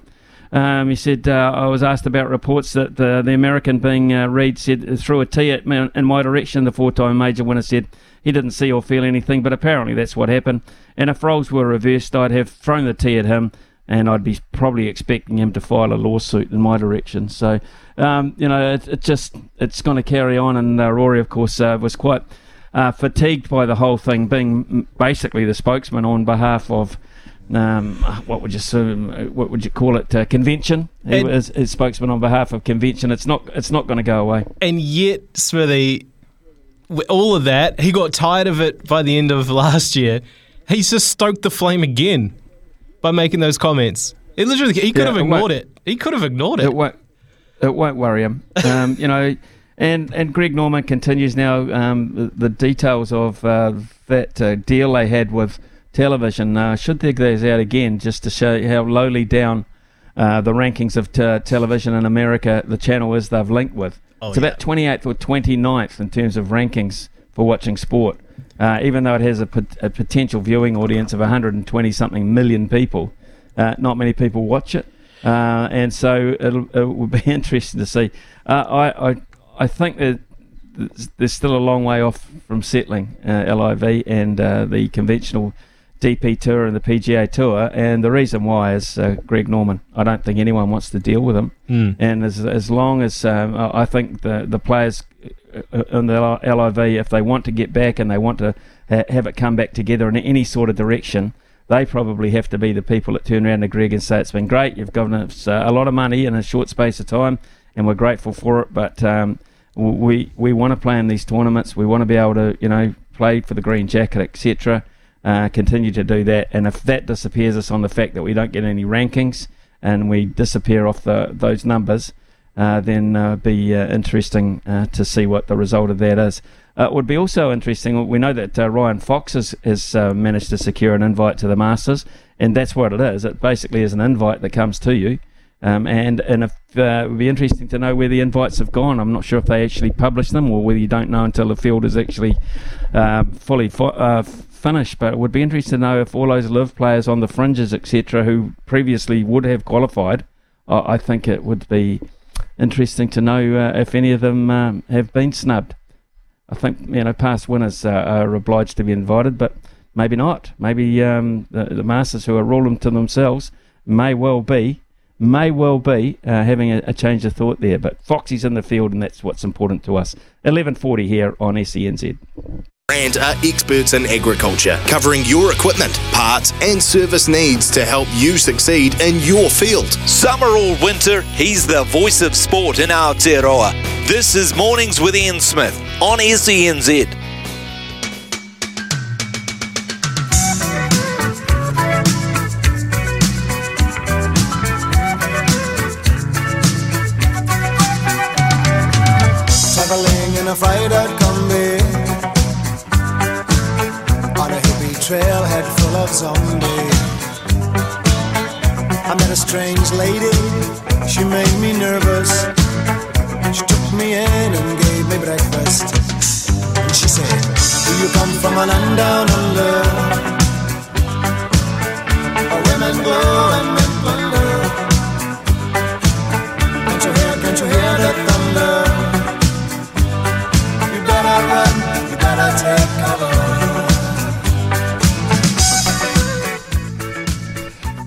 There with uh, that magnificent song from the past. Um, of course, we've been playing Australian music today because it is uh, Australia Day over there. and uh, celebrating it at the Australian Open as well. And uh, that song brings back a few memories as well for Kiwi, particularly Kiwi cricketers in 1990. Uh, Martin Crowe, the late Martin Crowe, was captain to uh, Pakistan. And we had a side that was down on numbers a wee bit after a couple of retirements, etc. So we were a little bit lambs to the slaughter. So he said, uh, let's have a team song. And that was it. And we put it on on the bus going to the ground pretty much every day and boom it out. And uh, of course, uh, by the end of it, you pretty much got to know every lyric in it. Um, but it worked no good. We got hammered every day. Unfortunately, even though it was supposed to inspire us, uh, it backfired a wee bit. It was still uh, certainly a, a, great tune, there's no doubt about it. Uh, Breakers are in action tonight. And they are playing against the Brisbane Bullets. That uh, game commencing at 9:30. It's a road game, so over there in Queensland. Of course, they sit third at the moment. They've got a game in hand on the team who is finishing second, of course, and they're bouncing back after that uh, fantastic win against the Sydney Kings, uh, which halted a, a, pretty poor run of form just at the right time, you would sense, Logan. Yep. The road to the championship is uh, well on its way because they do play Melbourne United as well at home on Saturday. That is going to be a real tough ask. Uh, the game tonight against the Brisbane Bullets might be a bit of an emotional fear, Smithy, at least on the Brisbane side of things, because uh, across the ditch, uh, some sad news recently. It's quite, di- I mean, disappointing anytime something this, something like this ever happens. Uh, Harry Froling from the Brisbane Bullets was found on, unconscious at like 2 a.m. Uh, on the streets of Wollongong and Illawarra there the night of uh, their win against the Hawks after he was allegedly hit with a one punch attack from behind. Uh, a 19 year old man has landed, handed himself into police over that act. So uh, that's good in some regard, I guess. I'd rather you didn't do it in the first place, but that does mean that Harry Froling is now out for the rest of the season, Smithy. It's terrible. And he's got a brain a brain bleed. Brain bleed and a, a fractured skull. So you imagine the road to recovery for that is quite long. Uh, reminds me of uh, the late David Hookes, who uh, suffered a, a, hit from behind as well, um, and uh, never recovered, never actually regained consciousness once he hit the concrete. That was it for David Hookes. So mm. too often, eh? Too often that uh, people get targeted in that manner, and um, every single time, man. Um, this uh, ruined two lives. Absolutely ruined two lives, probably in, in the sense of things. Two lives. So um, that 19-year-old kid, he'll be feeling a mess, and if he isn't, he should be. Um, what about uh, speaking of injuries, and this time uh, a little bit more legitimate than that one? Uh, Steven Adams news coming through of a problem there. Yeah, Steven Adams is set for an extended break on the sidelines due to a knee injury. Smithy, the Memphis Grizz- Grizzlies have confirmed that the big Kiwi centre will be out of the NBA action for between three to five weeks with a PCL strain in his right knee. The loss of the defensive and rebounding powerhouse is a huge blow for the Grizzlies, as you can imagine, who have now lost three straight games after previously scoring a club record run of 11 consecutive victories. Adams has been in dynamic form in the early stages of this year, leaving a big hole for the Grizzlies to fill. The injury occurred unfortunately during the final play, so almost coming unscathed there in the 112-110 loss to the Phoenix Suns on Tuesday, New Zealand time. That comes from stuff. So yeah, bit of a bit of a miss there, not having Steven Adams because you know how much he means to that team, Smithy. Yeah, absolutely. Uh, I mean, you know, and he's uh, probably playing the best basketball of his career at this point. He's been the most dominant. Um, I think he's he's the enforcer. What do they call him? Head of security uh, as well when it comes to courtside problems.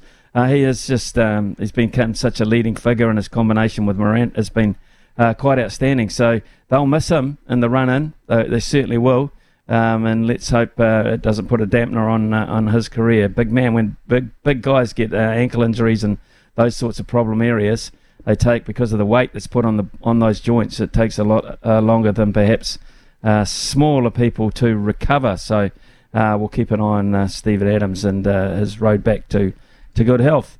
Um, I just got a text through. I can't two texts through. Uh, Smithy, it's truly amazing with these ICC Men's Awards that India continually have the best players but never win anything.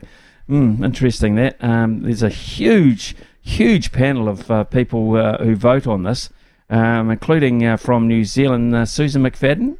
Uh, wrote so on the ICC Cricketer of the Year, I noticed. Um, Frankie Mackay is also on that list. Simon Doull is on that list as well. So um, notable people in New Zealand. Um, and of course, uh, a lot of people voting from uh, the subcontinent as well. But it is um, officially done through um, uh, an accountant, so there's no tinkering with the results or etc. like that. I can I can promise you.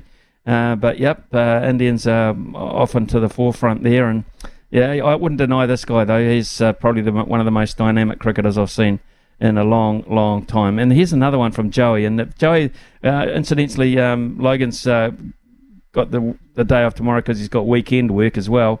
Um, but that means Ricardo Ball is going to be sitting in the producer's chair. And if this tr- if this text is true, we will not be talking. If this is true, Joey's come in and said, "Hey Smithy, are we getting Harry Kane from you guys? That's the mighty Man United. Hope so. Oh, oh really? Uh, are, are, you kid- are you kidding me? Harry Kane going to Manchester United? If that's the case, Ricardo." Um, you and I won't be speaking tomorrow very much at all. It is 11.52, but I am speaking to Mark Stafford, and I'll do that shortly.